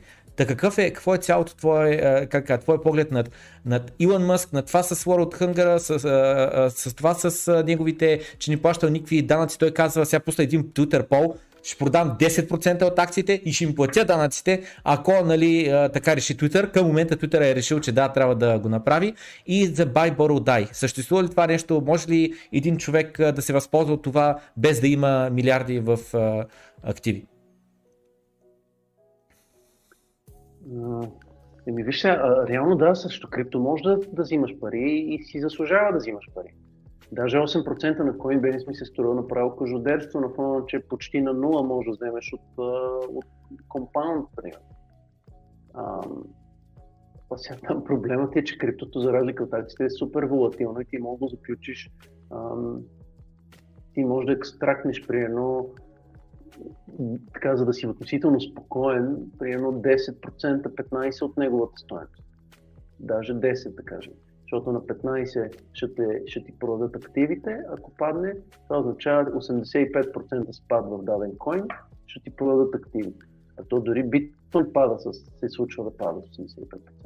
Така че няма как да разчиташ, че цената винаги ще върви, тяко върви супер, ама в един момент не върви. Както има една много интересна приказка, че там Уорън Бъфет и Чарли Мангър са имали някакъв трети партньор, който в момента никой не го знае. Просто защото те обясняват, че той леко се лакомял и така взимал и леверидж заедно с основните позиции. И просто в един момент пазара го отвиява надолу. И ти в инвестициите имаш много по-важно да оцелееш дълги години, за да имаш компаунд ефекта на натрупването, отколкото да изкараш максимум. И всеки път, като взимаш леверидж някакъв заем, всеки път имаш риска да те занули. И трябва много да внимаваш. Така че с криптото в беър пазар е много деликатен въпрос дали да взимаш заеми и доколко. И дали няма дори да се случи някакъв флаш краш, както се случва от време на време някъде, и оракула, който апдейтва цените в DeFi платформата, да види, че е супер ниско, да ти продаде актива на безценица и пак да загубиш. Така че не знам, за някаква сума може би е окей, но за това да ти е основното, на което разчиташ, мисля, че не е толкова разумно.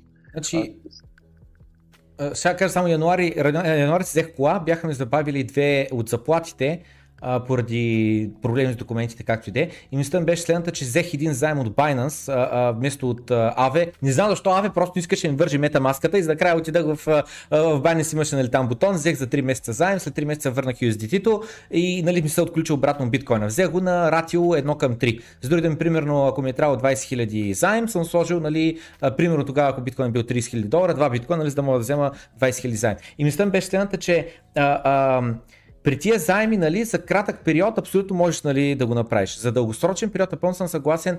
Въпросът е ликвидационната цена да бъде достатъчно ниска, и, нали, говоря само за биткоин. Сега срещу някакви ауткоини, дето те се мещат с по 70% на всеки 2 седмици, нали, просто е твърде рискованно. Конкретно за биткоин, като прести насет като най-ниско волатилната криптовалута, на 10% колатера, точно това е и другото нещо е, че то ликвидационната цена заема не е когато колатералът стане равен на заема, ами е проценти по-висока, защото, нали, трябва да можеш да реагира платформата и да ти го продаде, нали, актива, за да може да възстанови парите на заемодателя. Човек, тук съгласен съм с теб в 99% от случаите, обаче ако беше заем не 21, а 20 година, примерно февруари, да, с 1:3 съотношение, ще бъде ликвидиран, много... да. Много вероятно да те бяха ликвидирани. Да, така. И тук, нали, ние, правейки, взимайки едно такова решение, гледаме обикновено нашия живот и нашата експертиза в даден пазар и си казваме, аз това не съм го виждал да се случи, значи шансът му се случи много малък. Ама има събития, които се случват веднъж на 10 години, веднъж на 20, веднъж на 50, веднъж на 100. Да. И ние не сме ги виждали никога, ама трябва да ги предвидим, да, че се случва. Да. Разбира се, но това са две отделни неща. Мислям беше, че аз в случая съм взел заем с идеята, че аз ще имам парите, просто съм забавени заплатите и ще върна заема. Аз не го гледам дългосрочен план, а го гледам като краткосрочен план. И друго, защото тогава, като бях взел заема, просто план беше точно след като от 40 се бяхме върнали на 30. И тогава, нали, 1:3 дори трябва да падим чак на 10, за да бъде ликвидиран заем. Заради това просто калкулирах, не че няма възможност да стане, нали, няма физически закон, който да спре цената на биткоин да падне до 10, но просто е малко вероятно и заради това, нали, си поемам риска за заема, защото искам ликвидност, а не искам да ходя до банката да търся заем от тях. Така е, не, супер удобно, аз не го спорвам, аз също го ползвам от време на време Удобно е, удобно е. Но в дългосрочен план бързо. Не би казал, той е дългосрочен план, зависи в какъв момент го хванеш. Примерно, ако вече е направил корекция 80% и ти го хванеш след това, да, и пак в някакво добро съотношение, вече шанса да те е ликвидира много малък. Да. Просто трябва да си доста внимателен там. Защо или колко вземаш, това? Просто защото ако имаш, или защото ако то ти стига и примерно 5%, и то тогава трябва 95% корекция, за да бъдеш, нали, ликвидиран. Просто зависи, предполагам, колко имаш и колко искаш да вземеш срещу това, което имаш. Така, така, да. Така. Иначе другата тема за Мъск, какво ти кажа, сега има, това ще бъде голям проблем дълго време занапред. Разделението между бедни и богати стана още по-голямо. Изобщо в класите в хората са активи, изкараха много пари покрай корона кризата 20-та година и 21-та, просто е жестока за всички хора, които имат активи, и е безобразно гадна за всички хора, които нямат активи и трябва да работят, за да се изхранват. И това е много неприятно, защото създава брутално напрежение в обществото. Брутално, което ще е деструктивно. И то се засилва, за съжаление. Тенденцията се засилва и може да води до всякакви радикални мерки, радикални политици, радикални данъци, радикални търговски войни и дори физически войни. Много е кофти това нещо. И то е изцяло до голяма степен следствие на лошата парична политика. Обаче няма какво да направим. Това е системата. А аз и ти да станем на централните банки шефове, не мога да променим нищо. С най-добри намерения да си. Значи преди няколко месеца имаше една тема в Reddit, която беше "Ще ни мразят" по начина, по който ние мразим бейби бумърс или не знам коя генерация, са купили недвижимо имущество на по-евтиното. Нали, това е Reddit топик, който означава, че е главно доминиран сайт от щатите. Нали, идеята е, че там, който тогава купувал къщи по $10,000, по $20,000 и в момента едва ли не всеки с имот или особено с два имота е милионер. И в момента, нали, става все по-недостъпно за един средностатистически американец да може да си закупи имот. И темата беше на това как тогава още тия, които са купували имоти, били са хора, които са с, как се казва, с дълновидност, нали, казали си, това не е лоша инвестиция и така нататък. И днескашно време, нали, все още, аз това да споменах малко по-рано, 2%, 3%, 5% са от хората на планета, които имат крипто, но тия, които наистина схващат крипто, хващат по-начава думата децентрализация и защо е важна, са много малък процент. И тези, които наистина ще са облагодетелстват финансово от крипто, към момента не са чак толкова много от глобалната популация на планетата. И съответно, наистина може би след 10 години, ако крипто доминира света и вече наистина много се използва, дето споменали Facebook или не знам с кой интегрират някои тия блокчейни и там е имането и така нататък, тия, които са отпора, например, Ethereum само преди една година е бил $150. Преди една година. Днеска чука на вратата на 5000. Днеска един българин на заплата от 2-3 хиляди лева, колко Ethereum може да си купи? Колко Етеръм може да си купи? Всички спестявания може да си купи един етер. А преди една година, когато обаче в мечия пазар, когато няма медиа теншън, когато никой не се е интересувал, може да си купи няколко. Но...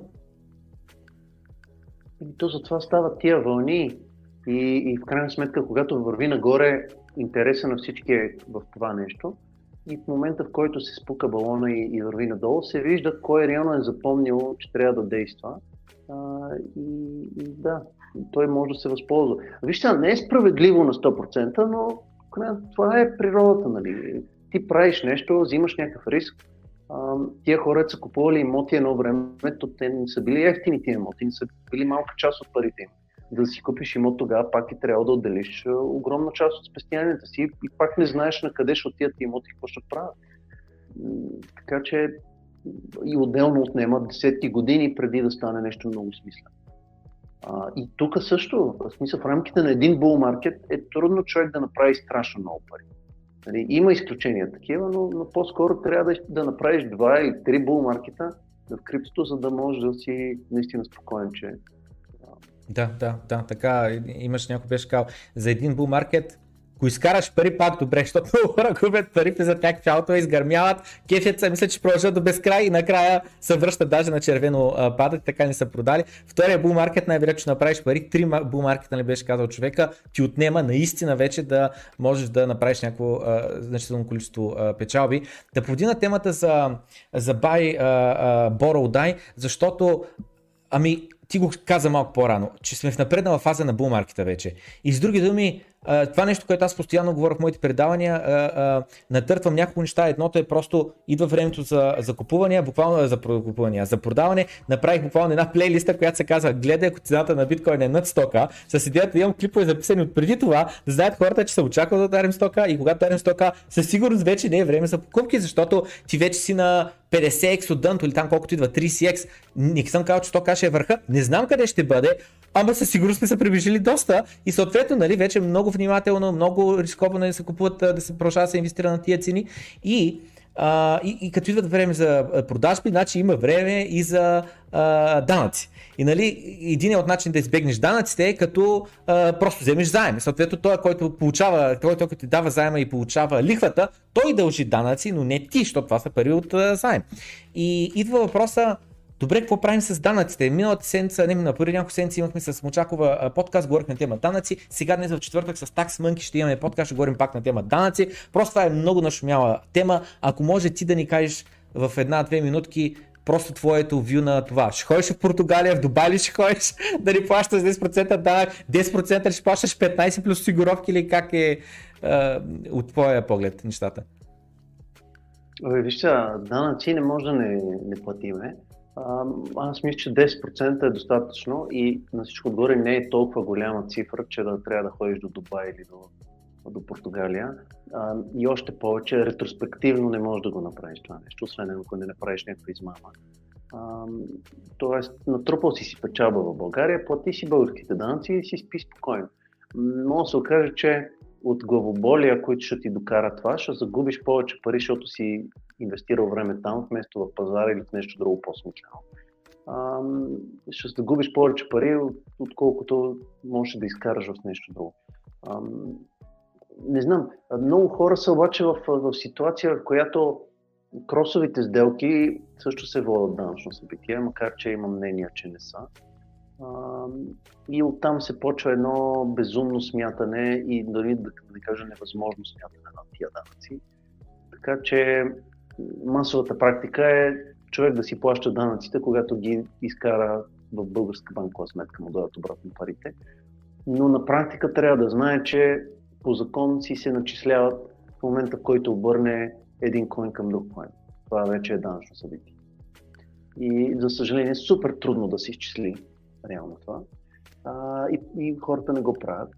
Сега няма и много практика държавата как го гони това нещо. И дали изобщо ще го гони. Така че не знам. Съответно, твоя приятелски съвет. Твоя приятелски съвет какъв би бил?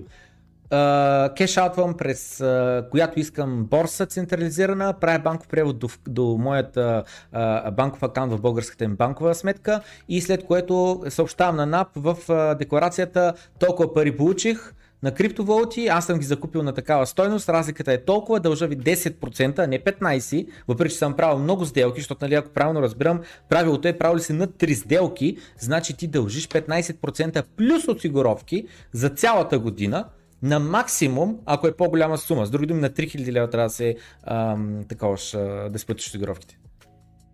Да.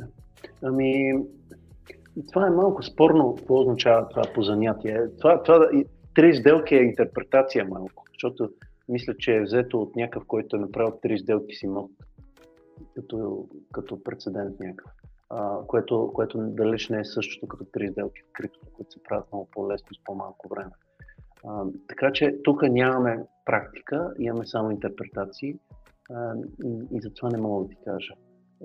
Най-безболезнено от една страна е човек да спазва закона до последната буква, от друга страна обаче има тогава пък друг проблем, че самото му изчисление е почти невъзможно. Така че всеки си се намира в някаква уникална ситуация спрямо това кога ги е купувал тия койни, има ли документ, че ги е купувал. колко реално сделки е правил, много ли са, малко ли са, може ли да докаже, като дойдат тия пари в България, изобщо, че някога е купувал койни. Да, ще има доста хляб и работа за данъчни консултанти тук.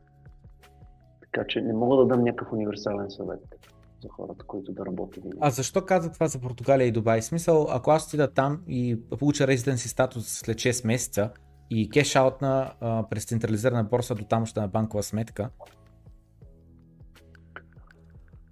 В този вариант може и да стане, но не съм сигурен. И означава, че ти трябва да имаш резиденси и трябва да живееш там.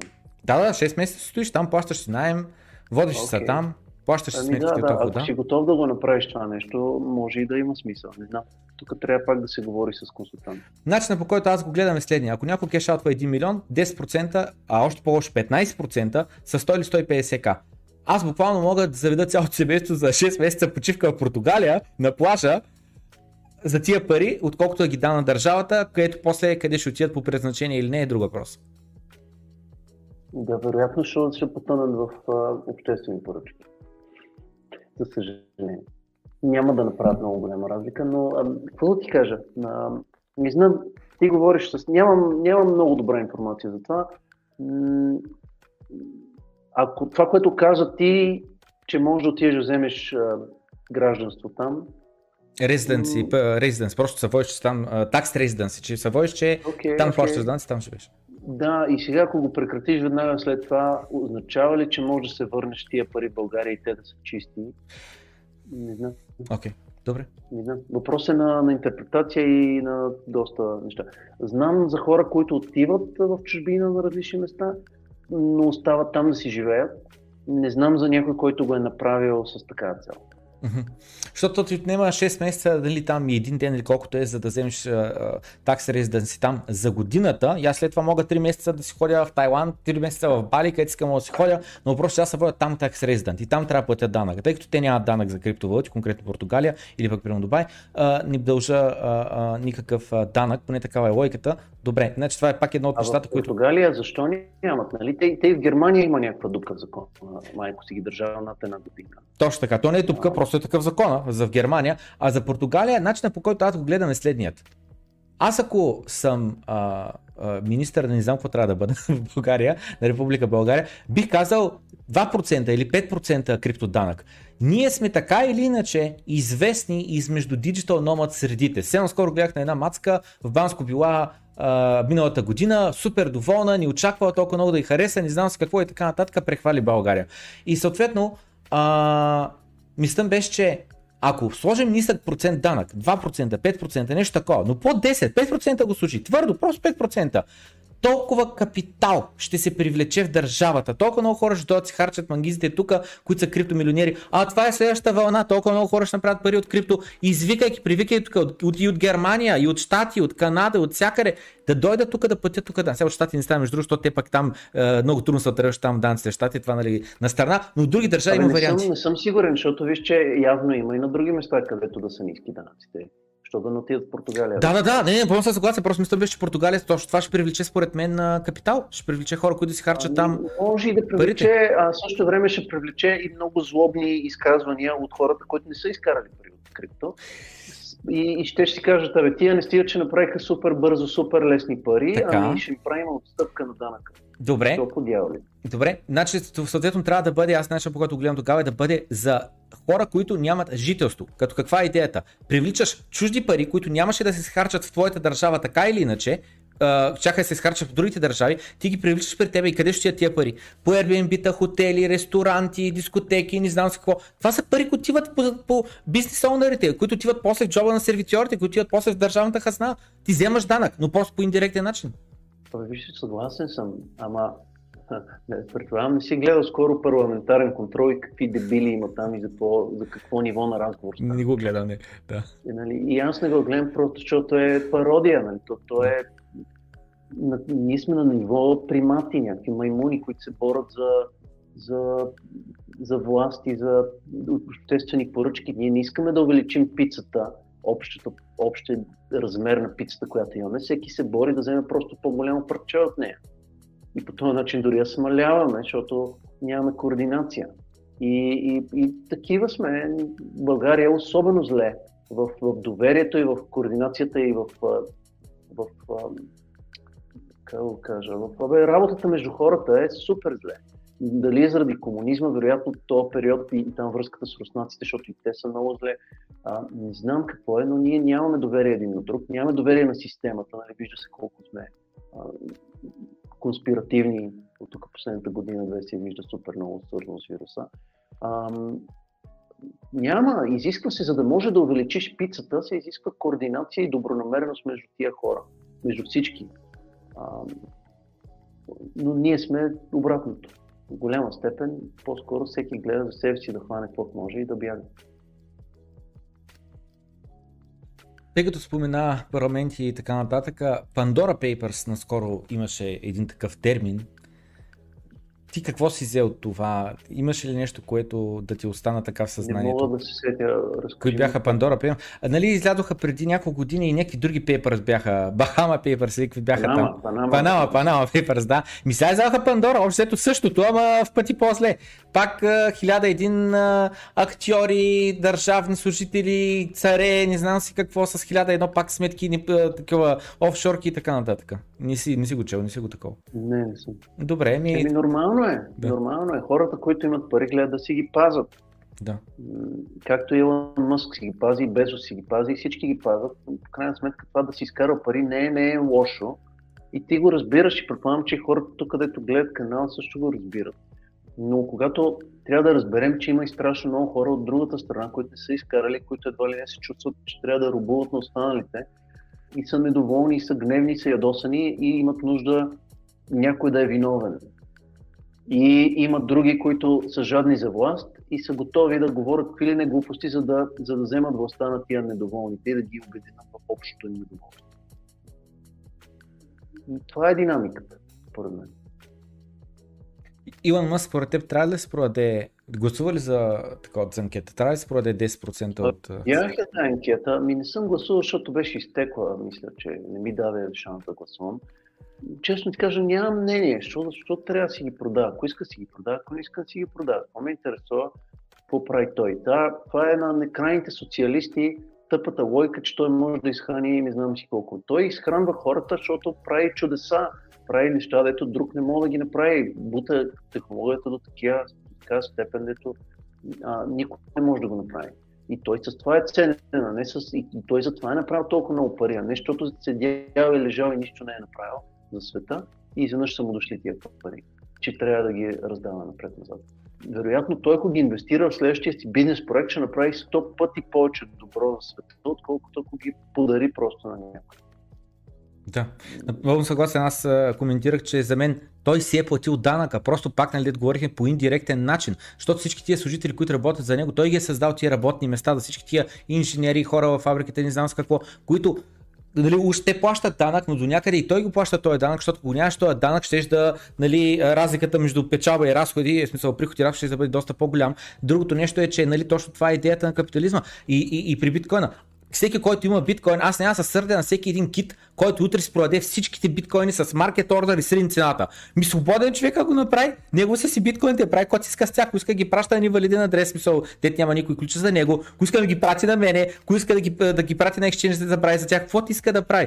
Всеки е свободен да се прави с това, което притежава, каквото си иска. И точно тема Илон Мъск, нали, аз заради това, защото спомена по-рано Шиба, айде да минем през нея. Шибата 40 милиарда капитализация, ударял повече от издам с колко компании и така нататък. Ти каза, нали, защо така и така нататък. Моето лично мнение е, че това е чисто и просто един хайп, който е създаден от едни програмисти, които са направили токена и са чакали подходящия момент с подходящо име, нали, да могат да кажат да Doggy Killer с правилния аватар и така нататък, тъй като са забеляли, че как се каже, Илон Мъск, нали, от време споменава Doggy, не знам с какво, и се създава един нетворк ефект, който дали е нетворк ефект, дали е плащане на TikTok инфлуенсъри, на Twitter акаунти, на други такова и така нататък да се коментира и буквално и е Торо и не знам с какво пускат реклами, където само забележи ни казват инвестирай в Шиба, купи в Шиба, ами казват Шиба, скръч с 350% през последните месеци, не искаш ли да видиш цената на Шиба в Еторо? Що ще гледам в Еторо? В интернет не мога ли да проверя? Очевидно се как да сваля апликацията, за да мога да, нали, да си купя Шибата. Ти какво мислиш, как гледаш на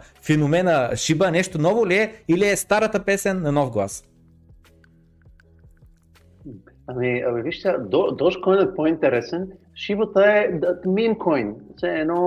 Нали, всички, които се хващат на този влак, знаят, че музиката ще свърши в един момент. Не съм просто съгласен. Е забавно. Просто не е вярно, че всички знаят. Не, те си въобразяват, че стигне $0.01, което е 1 цент, което е равно на 50 трилион капитализация, и хората наистина си вярват това. Не се шегуват. Те са убедени, че има такава възможност, било то след 5 години.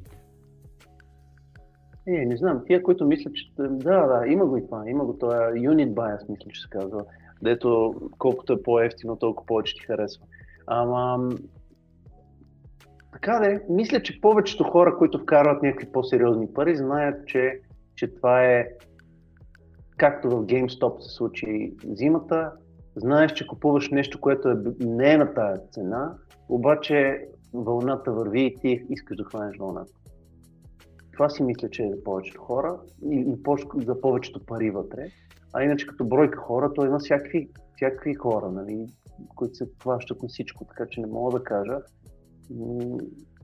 Има всякакви бълчоци и дебили хора, които просто трябва да си изгубят парите поради някаква причина. Виж, нищо не ни гарантира хубав и лесен живот. Даже ти, за да имаш хубав живот, трябва да имаш дразнители и опасности непрекъснато. И просто шибата може да се окаже една опасност по пътя на живота на някакви хора, които са се хванали на това нещо. А пък за други да се оказало някакво мега печалба от това. Така че, според мен, голяма част от хората знаят, че си играят с огъня. Едва ли супер на сериозно го смятат. Ами, според мен, защото има много ботове в Twitter, има много инфлуенсване, ще го нарека, и така нататък. За мен този, който е създал, нали, проекта, умният договор, който е минал токените, нищо повече, и после ги сложил в един декс, и след което той сам си купува собствения токен, да създава една фалшива графика, че разбираш ли, има органика адопция и цената органично се качва нагоре и така нататък, и да може да каже: о, не, аз не съм си дал нищо от саплая, всичко, нали, купено напълно децентрализиран начин, справедлив начин, така нататък. И ти колкото и да му пъпнеш цената е с 50,000%, той като е почнал от 0,1601 и стигнал до 0,1201, нали, вдигнал се колко хиляди процента цената, то пак, нали, изглежда все едно има още много се вдига, и точно това е така за Unit Bias, нали, хората си казват, че докато стигна 50 цента, и то това е 1 цент да стигне, аз пак ще стана много богат, защото имам 60 милиарда от този токен, при положение, че те са 1 квадратилион токени, както и да е, но наистина беше не аз, значи наистина виждам го, хората ме хейтят, аз забраних в моята група, се говори на тема Шиба, за да не се дава гласност на това нещо, защото хората наистина си въобразяват, че това нещо е long term инвестиция. Аз съм окей да сложиш 0,01% от портфолиото там. Ако имаш там 1 милион, служи 1000, ако имаш 10 хиляди, служи там $50 или не знам сколко. С идеята да лотарино билече, да хваниш помпата, да продадеш, я се кефиш, щях да продам на 5x, на 10x. Не.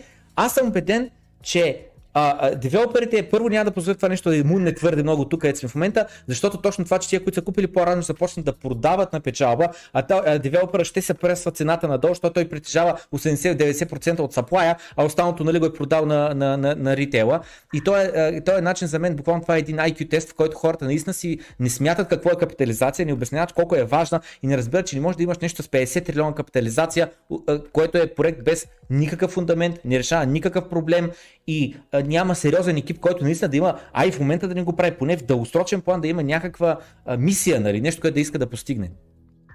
Това му е забавното, че реално и такова нещо може да се случи. Да. Както и нали, Dogecoin е такова нещо.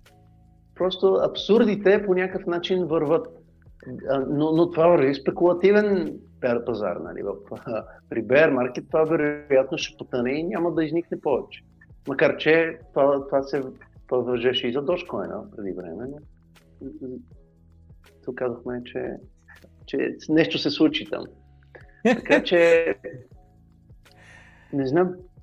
Ами, дойде Dogecoin, аз, нали, т.е. поне има собствен блокчейн, има миньори и така нататък. Марк Кюбан добавил като опция за продаване на билети, разбираш ли, към там неговата арена и така нататък. Но Илон Мъск след това, като каза: имам биткоин, имам етериум, колко Dogecoin имаш за $500, примерно нещо такова беше казал. Съответно мисълта ми беше, че за мен той е просто Shiba Inu, но малко по-даунскейл. Shiba Inu вече тотално е out of пропорции. Но нека да минем, искам да представя първият топик да минем, защото не сме минали през него, пък е важен, пък ни привършва време. времето. Шиба Ину едната крайност, за мен другата крайност за биткоин, като най-несериозен проект, най-сериозен проект. В началото на, не, края на миналата година, декември месец, имам един клип, в който някой в чата се изсмива, когато казвам думите, че държавите ще купаят биткоин, той се изсмива и аз накрая завършвам стрима с един рант, в който казвам, биткоин започнал като един просто технически експеримент и така нататък. Никой, как да кажа, тогава, съвсем в началото всеки просто е тествал това нещо, работили и така нататък, били са тълни гикове и минава известно времето, като хората наистина вече да гледат на него като на инвестиция, като на спекула, като на има шанс и така нататък, и reward ratio-то е било напълно различно.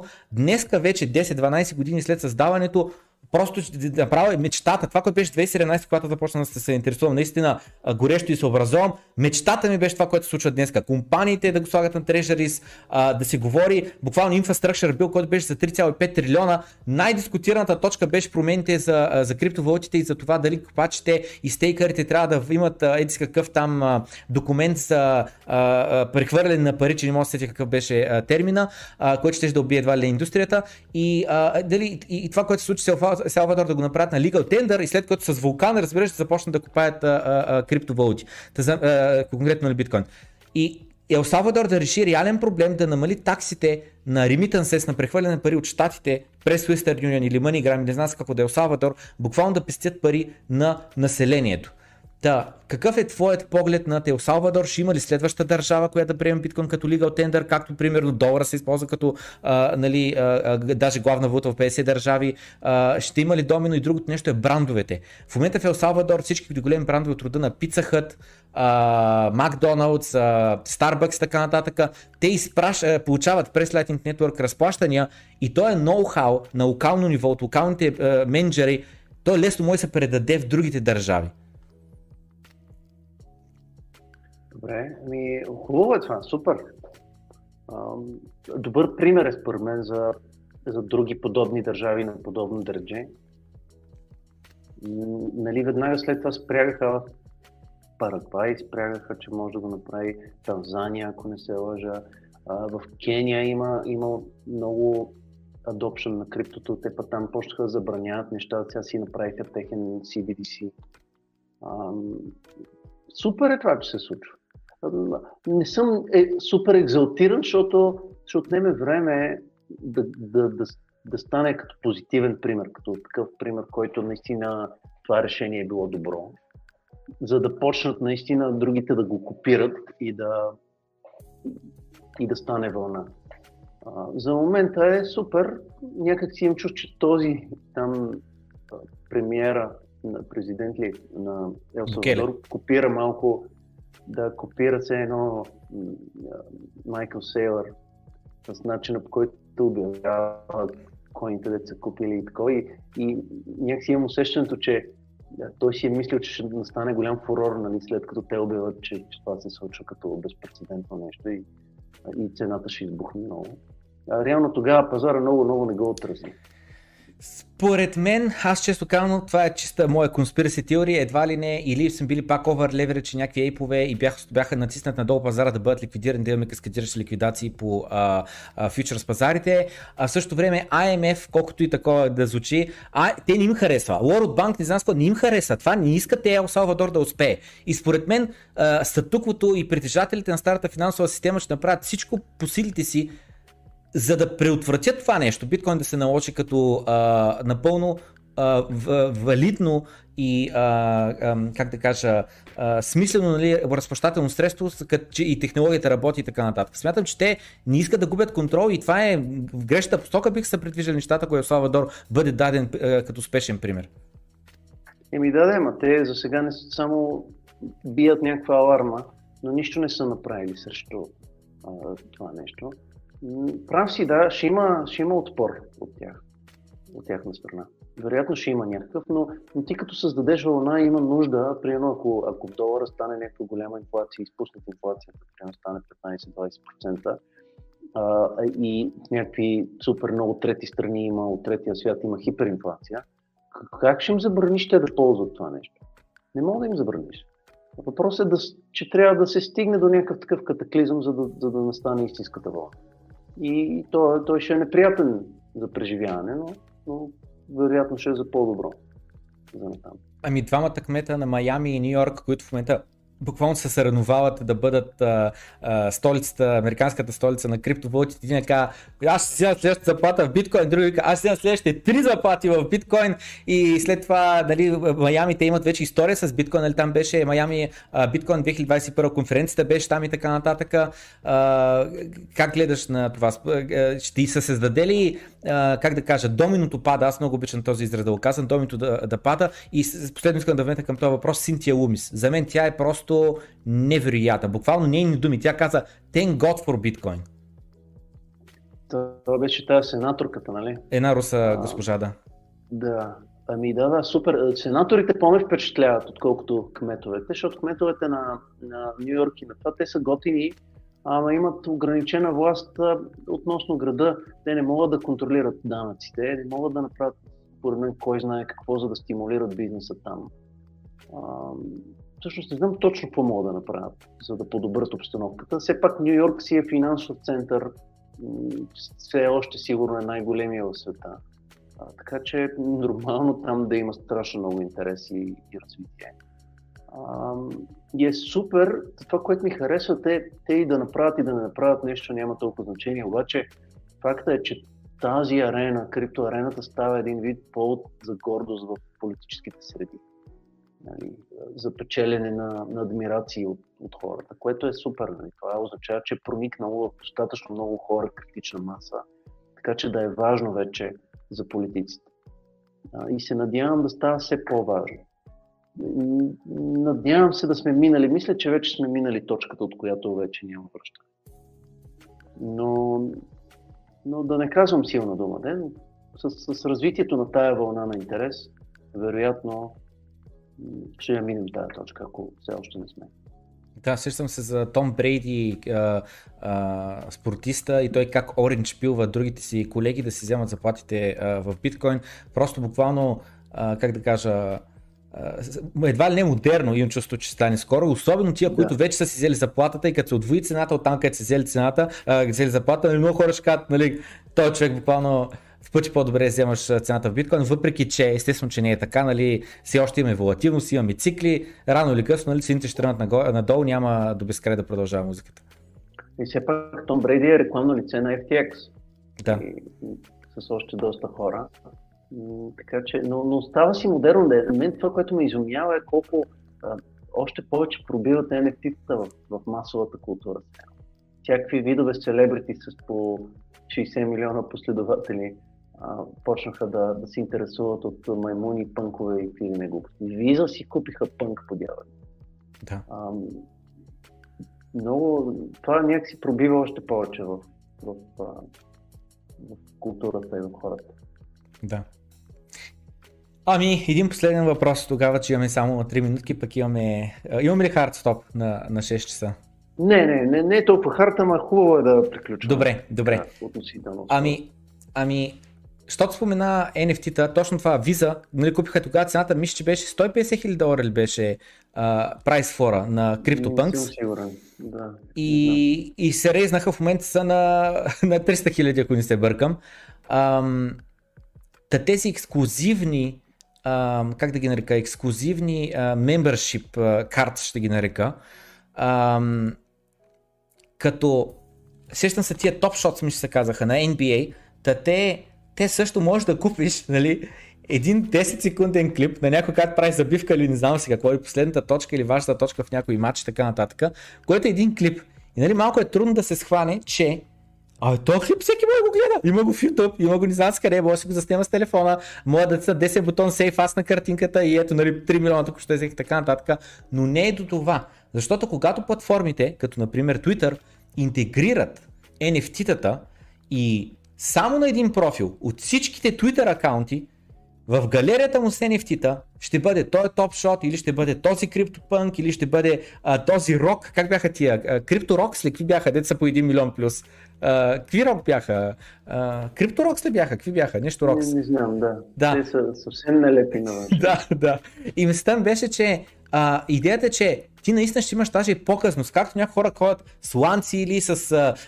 определена марка маратонки или чанта или яки или не знам си какво. В случая това ще ти бъде бранда, ти ще притежаваш обаче наистина лимитирана бройка, ексклюзивна серия, нали, CryptoPunks или Rocks или TopShots и така нататък. Идеята е, че само един човек от целия свят, сещам се даже един футболист ми ще беше заснел с неговия телефон или с нас какво, много набързо неговата реакция след като вкара някакъв гол или нещо такова беше, някакъв, мисля, че беше футболист. И това клипче, след това естествено, стана на NFT. И съответно, отново клипчето всеки бъде гледа в YouTube. Но само един човек може да има записа в едси кой блокчейн, който да казва, че той конкретно притежава нали, този клип и само в неговия профил в социал медиите ще излиза този клип, като този човек го притежава, което си е наистина нали, статус един вид искаш да покажеш с това. Особено ако си фен на футбола или фен на баскетбола, имаш много наброй такива яки моменти от футбола или пък от баскетбола. Така съгласен съм. Твоя поглед какъв е върху NFT-та и тяхното бъдеще? Аз мисля, че в началото го засегнахме малко това нещо, че си е социална показност един вид, нали, която не е задължително е лоша, може да бъде във всякакъв аспект.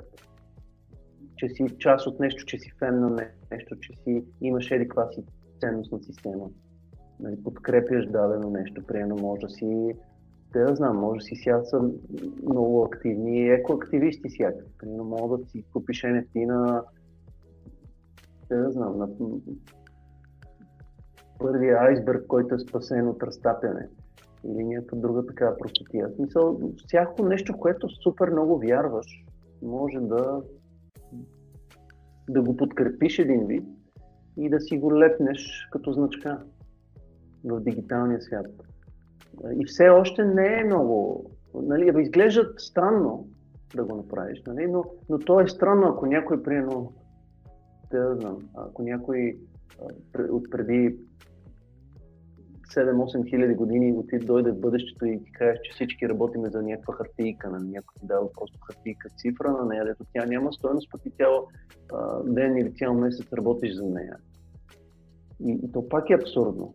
Ама ти знаеш, че тази хартия... Имаме си някаква социална договорка, която е негласна така, тя е...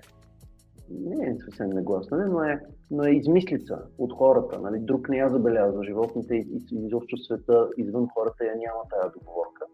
И тук е същото. Да, всички виждат този клип, всички виждат тая картинка, но в рамките на тая мрежа се знае, че даден адрес я притежава. И това му дава някакъв вид статус и той може да продаде това притежание и така и всички го уважават, защото го е купил. Или там му се дразнат, или без значение какво ще постигне с тази показност. Но това е нещо валидно в момента. Съгласен ли си с твърдението, че по-важно от децентрализацията няма? И ако не си съгласен, защо? И ако си съгласен, пак защо? Не съм съгласен, защото тя е спектър.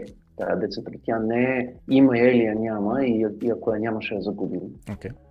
И отделно, ако много се фиксираме в нея, както е в биткоин, можем да загубим друго. Тя е трейд-оф с други неща, обикновено. И обикновено е в трейд-оф с капацитета на мрежата. Така че не съм сигурен, по-скоро съм фен на това да има адаптивна децентрализация, която да се самоадаптира на опасностите и на някакъв свободен пазарен принцип да се определя. Защото ние не знаем къде е точката, която ни е нужна. И в момента какво се случва, нали имаме биткоин, после имаме Ethereum, после имаме Solana, после имаме не знам си кое имаме EOS, приема или Ripple и виждаш на спектъра в децентрализацията различните койни и накрая след години като има вече някакви атаки и някакви реални проблеми, ще видим вероятно къде в спектъра работи. Добре, значи аз не съм съгласен. За мен децентрализацията е най-важното. Без централизация няма нищо. За мен това не е криптовалута. За мен това може да бъде една SQL база данни, която аз мога да ти изпрограмирам толкова хубави и толкова бързи неща върху нея. Биткоин, Scaling Solution на Lightning Network. Към момента и за мен той си върши идеална работа. Ethereum, Layer 2. 1000 едни към момента експерименти се правят, ще видим кой ще бъде доминантен, може би някой ще се наложи като най-добър, може би просто се използват предимствата и недостатъците на различни скейлинг солюшени и плюс шардинга в последствие на самия Ethereum. Та, когато имаш децентрализация плюс скейлинг, не скейлинг, плюс security и компромизираш, или не знам как е думата, компромизираш скейлинга, има начин да го добавиш скейлинга. Точно това, дето говорих за блокспейса върху Ethereum да бъде плащан от различни други блокчейни. И след като казах това, нека се концентрираме тогава върху Solana. Какво ти е твоето мнение за Solana, защото за мен тя е голям скейлинг, голям security, защото имаш малко валидатори, обаче никаква децентрализация. И идва за мен въпроса, защо не ползваме MySQL база данни тогава? Децентрализацията идва с употребата също. Защото за да имаш full node на Solana, ти са ти необходими сървър, който струва $3,000-$4,000. Случайен потребител рядко ще се склонен да даде тези пари и време, за да направи. Освен това, мисля, че има нужда от много Solana токени, които да стейкнеш един вид, което означава, че ти трябва ужасно бърза връзка, скъп хардуер, но и много токени, които да закупиш, които на сегашната цена на Solana токена са милиони, мисля, че. Ако не се бъркам, 10 000 токена ми ще бяха нещо такова. Би трябвало да е по-лесно. Не съм чувал, че трябва токени. Имаше голям Reddit топик по тая тема и оттам ми е информацията, не съм го проверял. Не знам, може за нещо друго да е трябвало, но чисто само за нот, не знам. И би трябвало да пада тази, дори да има някаква цена, тя трябва да пада. Като спрямо цената на токен, не може да струва някакви милиони долари да направиш. Абсурдно е, защото те също го разбират този проблем. Но тезата е, че колкото повече се използва, колкото повече апове и дапове има направени отгоре върху тази Solana, всеки един от тях ще има стимул да си направи нов. И няма нужда крайния потребител да си прави нов. Както в момента, примерно, всеки един от нас ползва интернет провайдер, а не само по себе си интернет провайдер. Нали, аз съм до някъде съм съгласен с тази хипотеза. Няма нужда крайният потребител да е някакъв, да мога да направи всичко. По-добре е той да си плати, за да има economies of scale, някой бизнес да мога да направи това и той да си плати за достъп до него, но да има конкуренция между бизнесите. Там да има permissionless, един вид стартиране в това на такъв бизнес. И всеки да може да бъде валидатор на мрежата. Да. И ако това е така, е въпрос на няколко хиляди долара, би какво толкова? Окей, да. Аз ще си купа и тук в моя блок. Да. Няколко хиляди долара не е проблем. Смисъл... Ами толкова е. С друго впечатление съм останал просто. Добре. Не, толкова е и с употребата ще става все по-лесно. По-децентрализирано ще става. Но въпросът е, че по този начин пазара определя колко е децентрализирано. Дистрибуцията на токените колко е важно. За мен биткоин е с децентрализираната дистрибуция на токени. В смисъл, че наскоро гледах това е така статистика, че топ 100 адреса в биткоин притежават 15% от саплая. А топ 100 адреса от Shiba, примерно, притежаваха 85% от саплая. При Ethereum беше, ако не се бъркам, към 30-35% от саплая. Като при Ethereum имаш ICO, освен това обаче имаш pre-mine, които част на Ethereum фундацията, част на Vitalik, част на Тоя и така нататък. Имаш там доста голяма концентрация на китове, които са от самото начало, което ми разбира погрешно. Това са хора, които са дали пота си, времето си, всичко за този проект, но въпреки това те са от самото начало създадени китове. Докато са точно на камото, 1 милион биткоина не пипани никога. Добре, сега има предвид, че тази дистрибуция на коини се случва във времето и на всеки bull market обикновено. Се редистрибутира. Да. Няма някой кит, който да едно време да е имал хикс биткоин, а сега да има хикс плюс нещо. Всички имат по-малко. Продават се много, то се вижда и на ончейнмейтъките, че се продават в bull маркетите и се редистрибутират. И сега ти сравняваш коин, който е на един bull market с коин, който е на 4 bull market. Да, така е. Съответно няма, разбираш какво ти казвам. Да. В моята глава не може, е невъзможно, просто е невъзможно, аз така го гледам. От техническа гледна точка е невъзможно да имаме децентрализация и да имаме само Layer 1 и там да става цялата икономическа активност. Заради това биткоин е 1 мегабайт блок спейс, period, 4 транзакции на секунда, period. Layer 2 ти трябва за да купиш дъвка, няма да купиш дъвка и да ми го сложиш на хард диска да стои там следващите 100 000 години. Ethereum шардват, освен това Layer 2. При Solana техния point of sale, ако правилно съм разбрал, е Layer 1, невероятно 50 000 транзакции в секунда, обаче трябва да имаш интернет като на NASA и трябва да имаш суперкомпютър от уния Швейцария. Ими, ще видим с времето кое ще е добър подход. Аз за биткоин не съм съгласен, че това е добрият подход, защото орязваш капацитета изкуствено. И това много ме изкефи, че Мъск сега като новодушъл в този спейс и като инженер, който мисли глобално, и излезе точно с такава хипотеза, че ние в Dogecoin искаме да пробваме страхотно голям капацитет на Layer 1. По-бързи блокове и по-големи блокове. Да. И хубаво да е, но това се е тази война в биткоин се води от много години вече. Нали, дори има експерименти, нали, и кеша, и биткоин кеша, и SV-то горе-долу това правят. Сега те докъде са стигнали е друг въпрос. Ама много хубаво каза Мъск, че реално няма нужда да запецва една технология на ниво интернет и storage space от 2008. При положение, че 21 вече изглежда по-различно. Вече имаш Starlink, интернет навсякъде по света. Имаш storage space ти е 1000 пъти по-ефтин спрямо преди 12-13 години. Какво друго? В смисъл, машините са по-бързи, по-ефтини. Всичко ти е... А ти стягаш Layer 1 на някакво миниатюрно ниво, което не ти върши работа. Защото тия 4 транзакции, там колко са? Някъде около 300-350 хиляди транзакции на ден се правят. Те са безкрайно малко, дори и с Lightning Network, защото ти от време на време трябва да влизаш или да слизаш от този Lightning Network. Казваш го това, но следващия момент отваряме мемпула, последните 6 месеца, празен, едно сатоши транзакцията ми минава, аз си прехвърлих биткоина по 10 различни private key, за да няма шанс да махакнат и да си изгубя private key и да такова, ако случайно или нещо объркам, и вплатих по 3 стинки на транзакция. Сега това добре ли или не е добре? Double Edge със сорте. Хем е добре, защото реално бие твой аргумент, че реално няма транзакции. Има транзакции, достатъчно са явно, след като вече имаме бачване и след като имаме segregated witness, вече използвани от борсите. В същото време не е добре, защото моят аргумент за Ethereum е реално колкото по-скъпи става транзакция, аз ставам по-булиш, защото някой ги плаща тия транзакции. Някой е готов да плати, за да може неговият финансов капитал да бъде конкретно на Ethereum блокчейна, а не на Solana блокчейна, не на Cardano, не на не знам си какво, и да използват DeFi върху Ethereum, има доверие върху Ethereum, за него $400-500 транзакция никакъв проблем не е, когато той има прием портфолио от 10, 20, 30, 50 милиона или е това реално тая транзакция, бачната транзакция от 1000 други от Layer 2.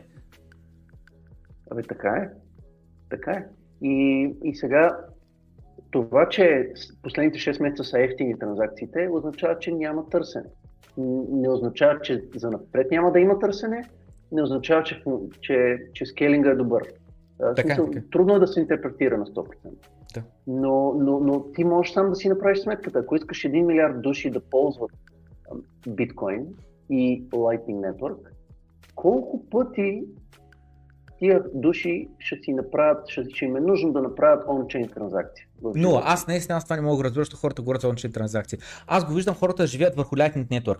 Аз съм примерно някакъв човек, който съм работник и шефа иска да ми плати заплата. Няма проблеми. Отварям си един Lightning Network портфел, бавам QR кода, той ми праща и това е, приключи мача. Какви on-chain, какви 5 лева. Добре, изобщо тогава, кой изобщо ще прави on-chain транзакции? Много рядко големи компании, хъбове, които ще отварят и затварят канали, както и някои хора, които искат да прехвърлят фъндс не върху Lightning Network, ами върху ончейна, но там само ще правиш огромни транзакции. За по-голям капитал. А защо да ги правиш там, а да не си седат на Lightning? Защото имаш повече доверие на Layer 1 блокчейна, който е защитен от всички Proof of Work. Тоест, на какво ниво, примерно ако си спестявам $1000, могат да седат на Lightning. Ако имам $1 милион, могат ли да седат на Lightning? Нямаш проблем по принцип. Не, те могат, ама въпросът е на доверието, както казваш. Не, там доверието, той идеята, то пак е криптография и пак реално никой върху Lightning Network, пак никой не може да ограби биткоините. Абе, не е баш така, защото ти имаш, ти ползваш къстъди там, ползваш някой, който ти е watchtower на канала. Две неща. Едното е, че има и non-custodian. Има и non-custodian портфели и другото е, ще я кажа, че тия watchtower-и ще отпаднат. Lightning Network е технология, той постоянно се развива, ще отпаднат тия watchtower-и. Не е по план да продължат да съществуват. Добре. Андреас има, нали, Андреас Антополос има видео на тая тема, гледал съм точно тема, за да се образува малко повече на тема Lightning Network. В дългосрочен план на пета версия, или която там се води апдейт, целта е да паднат тия, защото те са недостиг, те са нещо лошо. Нали, не искаш, когато отиваш офлайн, да следиш цялата дейта на някой watchtower, за да може да защити, ако някой се опита да излъже, аз тук имам толкова сатоща, но идеята е, че тия watchtower-и да отпаднат в последствие. Примерно може да стане чак след 2 години, може да е след година, не знам, но се работи над този въпрос. Може. Супер е, че се работи, супер е, че се развива Lightning-а, обаче ми се струва безумно при положение, че можеш да имаш същата децентрализация в биткоин, приемно с 50 мегабайтови блокове или 100, да ги държиш на един. Да. Все едно ти искаш да изградиш някакъв бруталния небостъргач, който стига до луната, да, и си изкопава една основа, така и си кажеш, да, няма да купая повече, защо ми е? Да. И ще изграда нещо феноменално голямо на по-малка основа, отколкото технологично е лесно да правиш. Не виждам, струва ми се опасно, че ще се счупи нещо някакво. Да. Значи аз не съм макси на тема 1 мегабайт.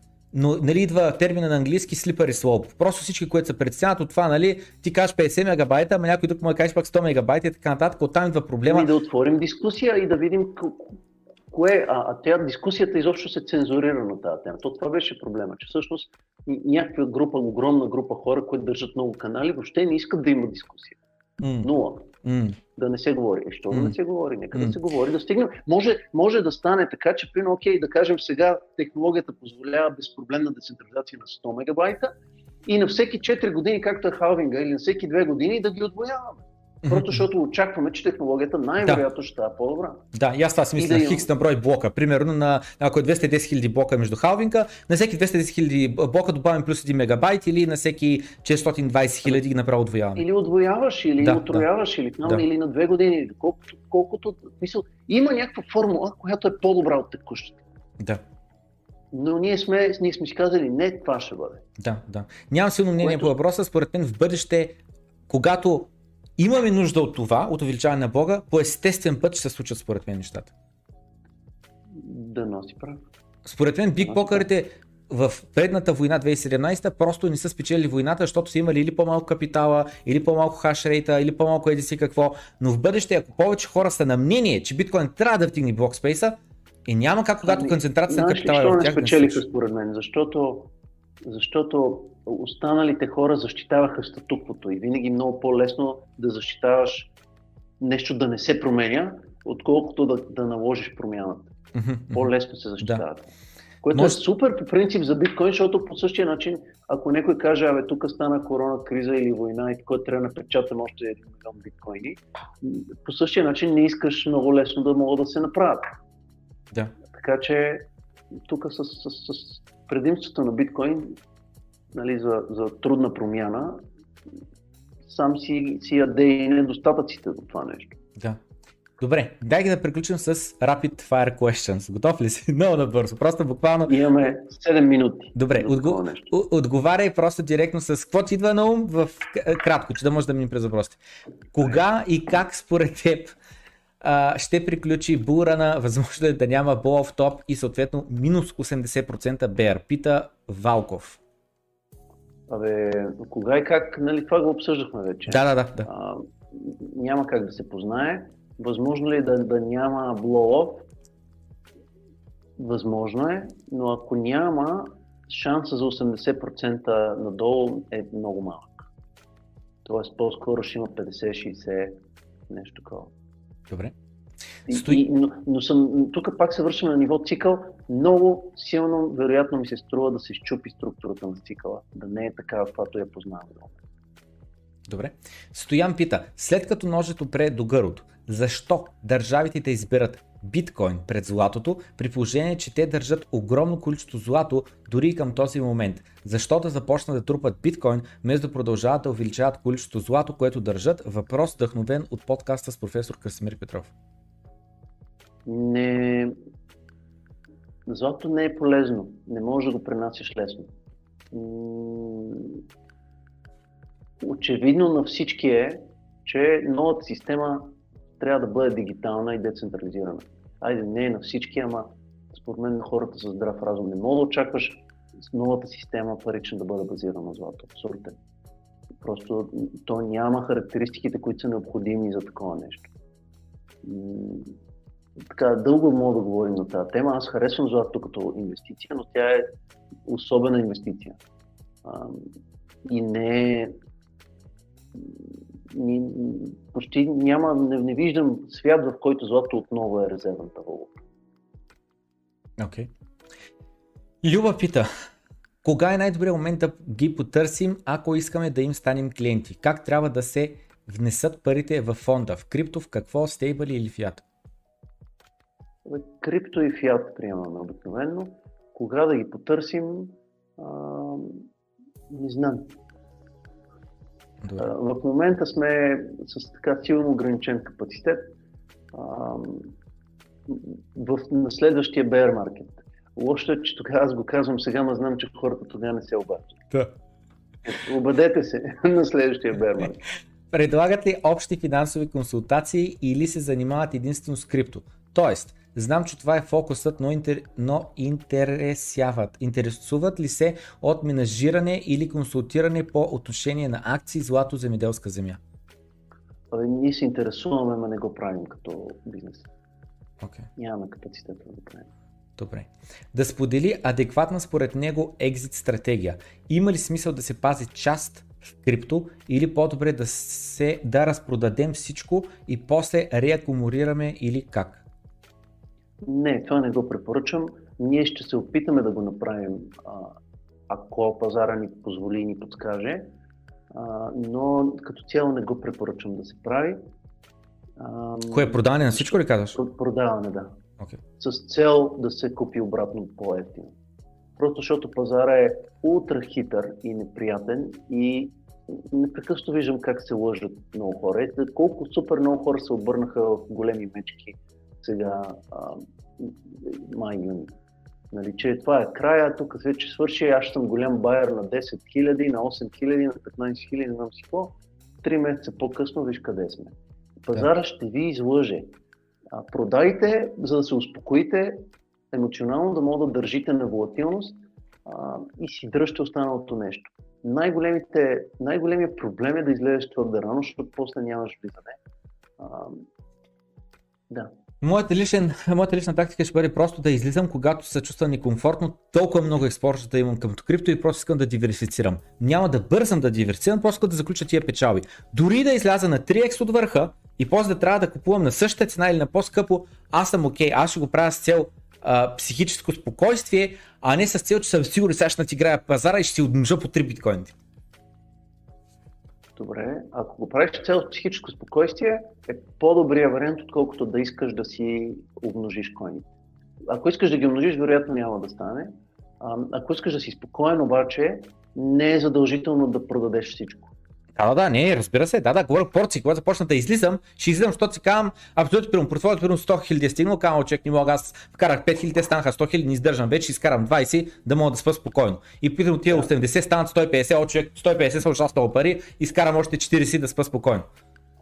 Да, целта ти е да можеш да изкараш волатилността дълго време. Да изкараш година, 2, 3, 5, ако трябва, без да има нов връх и нова възможност да продава. И да си окей с това. Да. Ако си окей с 2-3-4 години няма нужда да продаваш повече. Но е важно да си съхраниш коините, защото ако ги държиш в някакви bullshit коини, може на другия bull-цикъл те да не са хванати вече. Много голяма част, да не кажа, почти всички от 2017 актуалните коини в момента едвам са направили нов връх. Така че човек трябва да съхранява най-вече в биткоин, може би в Ethereum, и да купува актуалните неща за новия цикъл, когато той дойде. Proof of Work срещу Proof of Stake. Имаш ли твърдо мнение, кое е по-добро и защо? Твърдо мнение няма как да имам, защото са толкова различни философски и такова. Proof of Stake ме притеснява малко. Кое те притеснява? Proof of Stake. Okay. Малко ме притеснява, т.е. малко по-сигурно ми се струва Proof of Work. Но няма как да ти кажа, предположение, че просто ще видим, трябва да има атаки, за да се види къде може да се пътне. Но определено бих диверсифицирал, ако има водещ coin Proof of Work и водещ coin Proof of Stake, бих искал да има и два. Няколко пъти се повтаря този въпрос под различни думи, ще го обединя в един и това ще не е последния въпрос. Значи, Благовест е коментирал, че портфолиото се държи Polkadot, Solana, Cardano, Космос. Дали има други проекти, в които инвестира и дали ще държи тези аутове при влизане в BR? И към него добавям пак подобен текст, който е въпрос към Боби: как анализира проекти и как избирате кои проекти ти се служават инвестиране? И пак добавям въпрос към Благовест: държи ли аутове в момента? Ако да, кои? Поздрави на двамата. Сега знам, че каквите аутове да кажеш, всичко ще фомунат в тях, тъй че... Други въпрос, Кардано не сме имали, някой беше казал за Кардано, не сме купували Кардано никога. Ага. Да. Solana, Polkadot, да, Cosmos, да. Какво друго? Binance имаме отдавна. Blue Chip дефита имаме. Малко разочароващо там дефито доста по-зле от Ethereum на този цикъл. Друго. Имам така любопитство към метавърс свързани токени, но не съм залагал още там. Чисто ако спекулативно ви трябва нещо.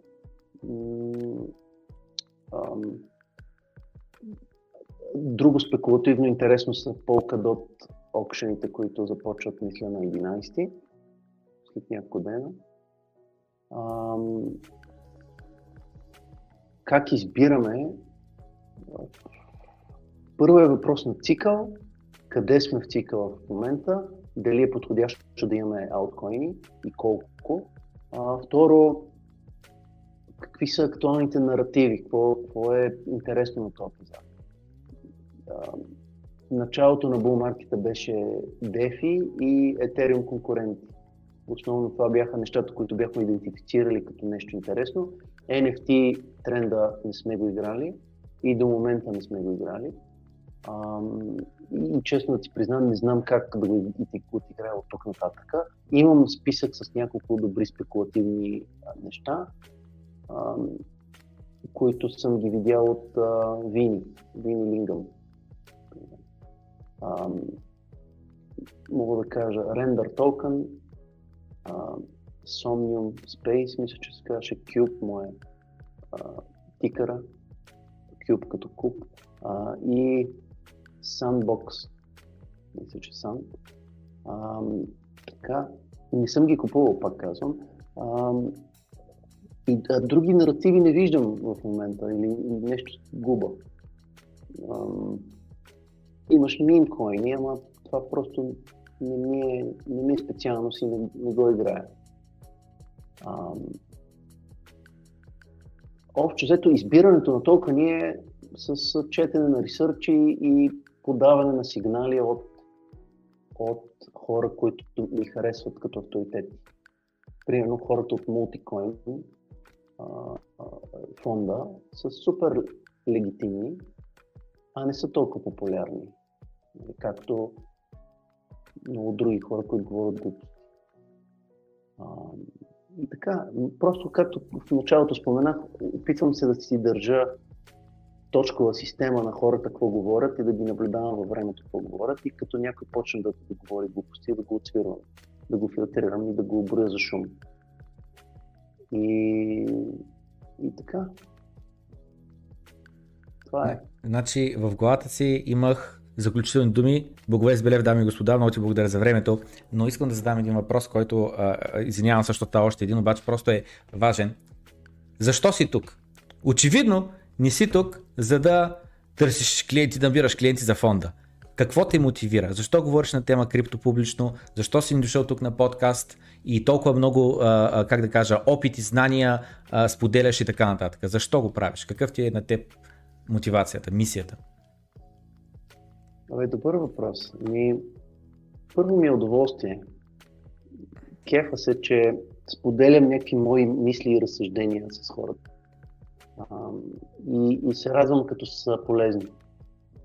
Защото така все по-често ми се случва да ме срещат някакви хора и да казват, заради тебе купих крипто или много след кефа на нещата, които си правил в момента. И това не е някакси кефния, че съм допринесъл по някакъв начин за благополучието на други хора. И просто дори и докато го правя, аз избистрям някои неща за себе си, концепции. Имам стимул да прочета още малко, да съм в час, да съм в крак с тенденциите. Така че и на мен ми помага това нещо. И тия 2-3 часа, дето седим и си говорим, не са ми неприятни. Чувствам се добре, активен съм, носи ми някакъв позитивен стрес един живот. Това е. Иначе, какво искам да постигна като реклама, нямам в момента цел. Да. Просто как очевидно, нали, не е това мотиватора, не е това, как да кажа, причината да си тук и да споделяш с нас. Дами и господа, Благовест Белев, много сме ти благодарни за отделеното време. И аз ти благодаря за поканата и за това, че ти си най-активният човек в криптото в България, който да захранва много хора с информация и така се стараеш много за това нещо. Да, аз много пъти съм казал, започнах с идеята просто да предпазя хората от криптопирамидките, защото бях поканен на една такава и за мен беше очевидно. След което просто продължи с това, че, как да кажа, точно това, което ти каза, удоволствието с ванката, подкастът просто е да имаш възможността да говориш с някой друг човек на тема крипто, защото всичките им познати, всичките им приятели, никой не се интересуваше, освен един колега от Лондон. Само един колега, само сте го, ама то писа, само си един човек се говори на тема крипто и така нататък. И съответно прерасна просто в това да обясниш на хората защо това не е пирамида, защо не е измама, защо е децентрализирано и така нататък, защо има значение това, какви проблеми се решават. А в момента, често казано, един от последните ми мотиватори вече останали да продължавам да го правя, просто да предпазя хората, когато вече влезем в еуфорията, когато вече биткоин е прил на 100, 200, 300к и хората казват, човек, тото им спря да се вдига последните 2 години, очевидно след 6 месеца ще бъде на 1 милион. И тогава хората залагат апартамента, слагат парите в биткоин на 300к и се набиват на върха. Има успех тогава. Айде, доскоро.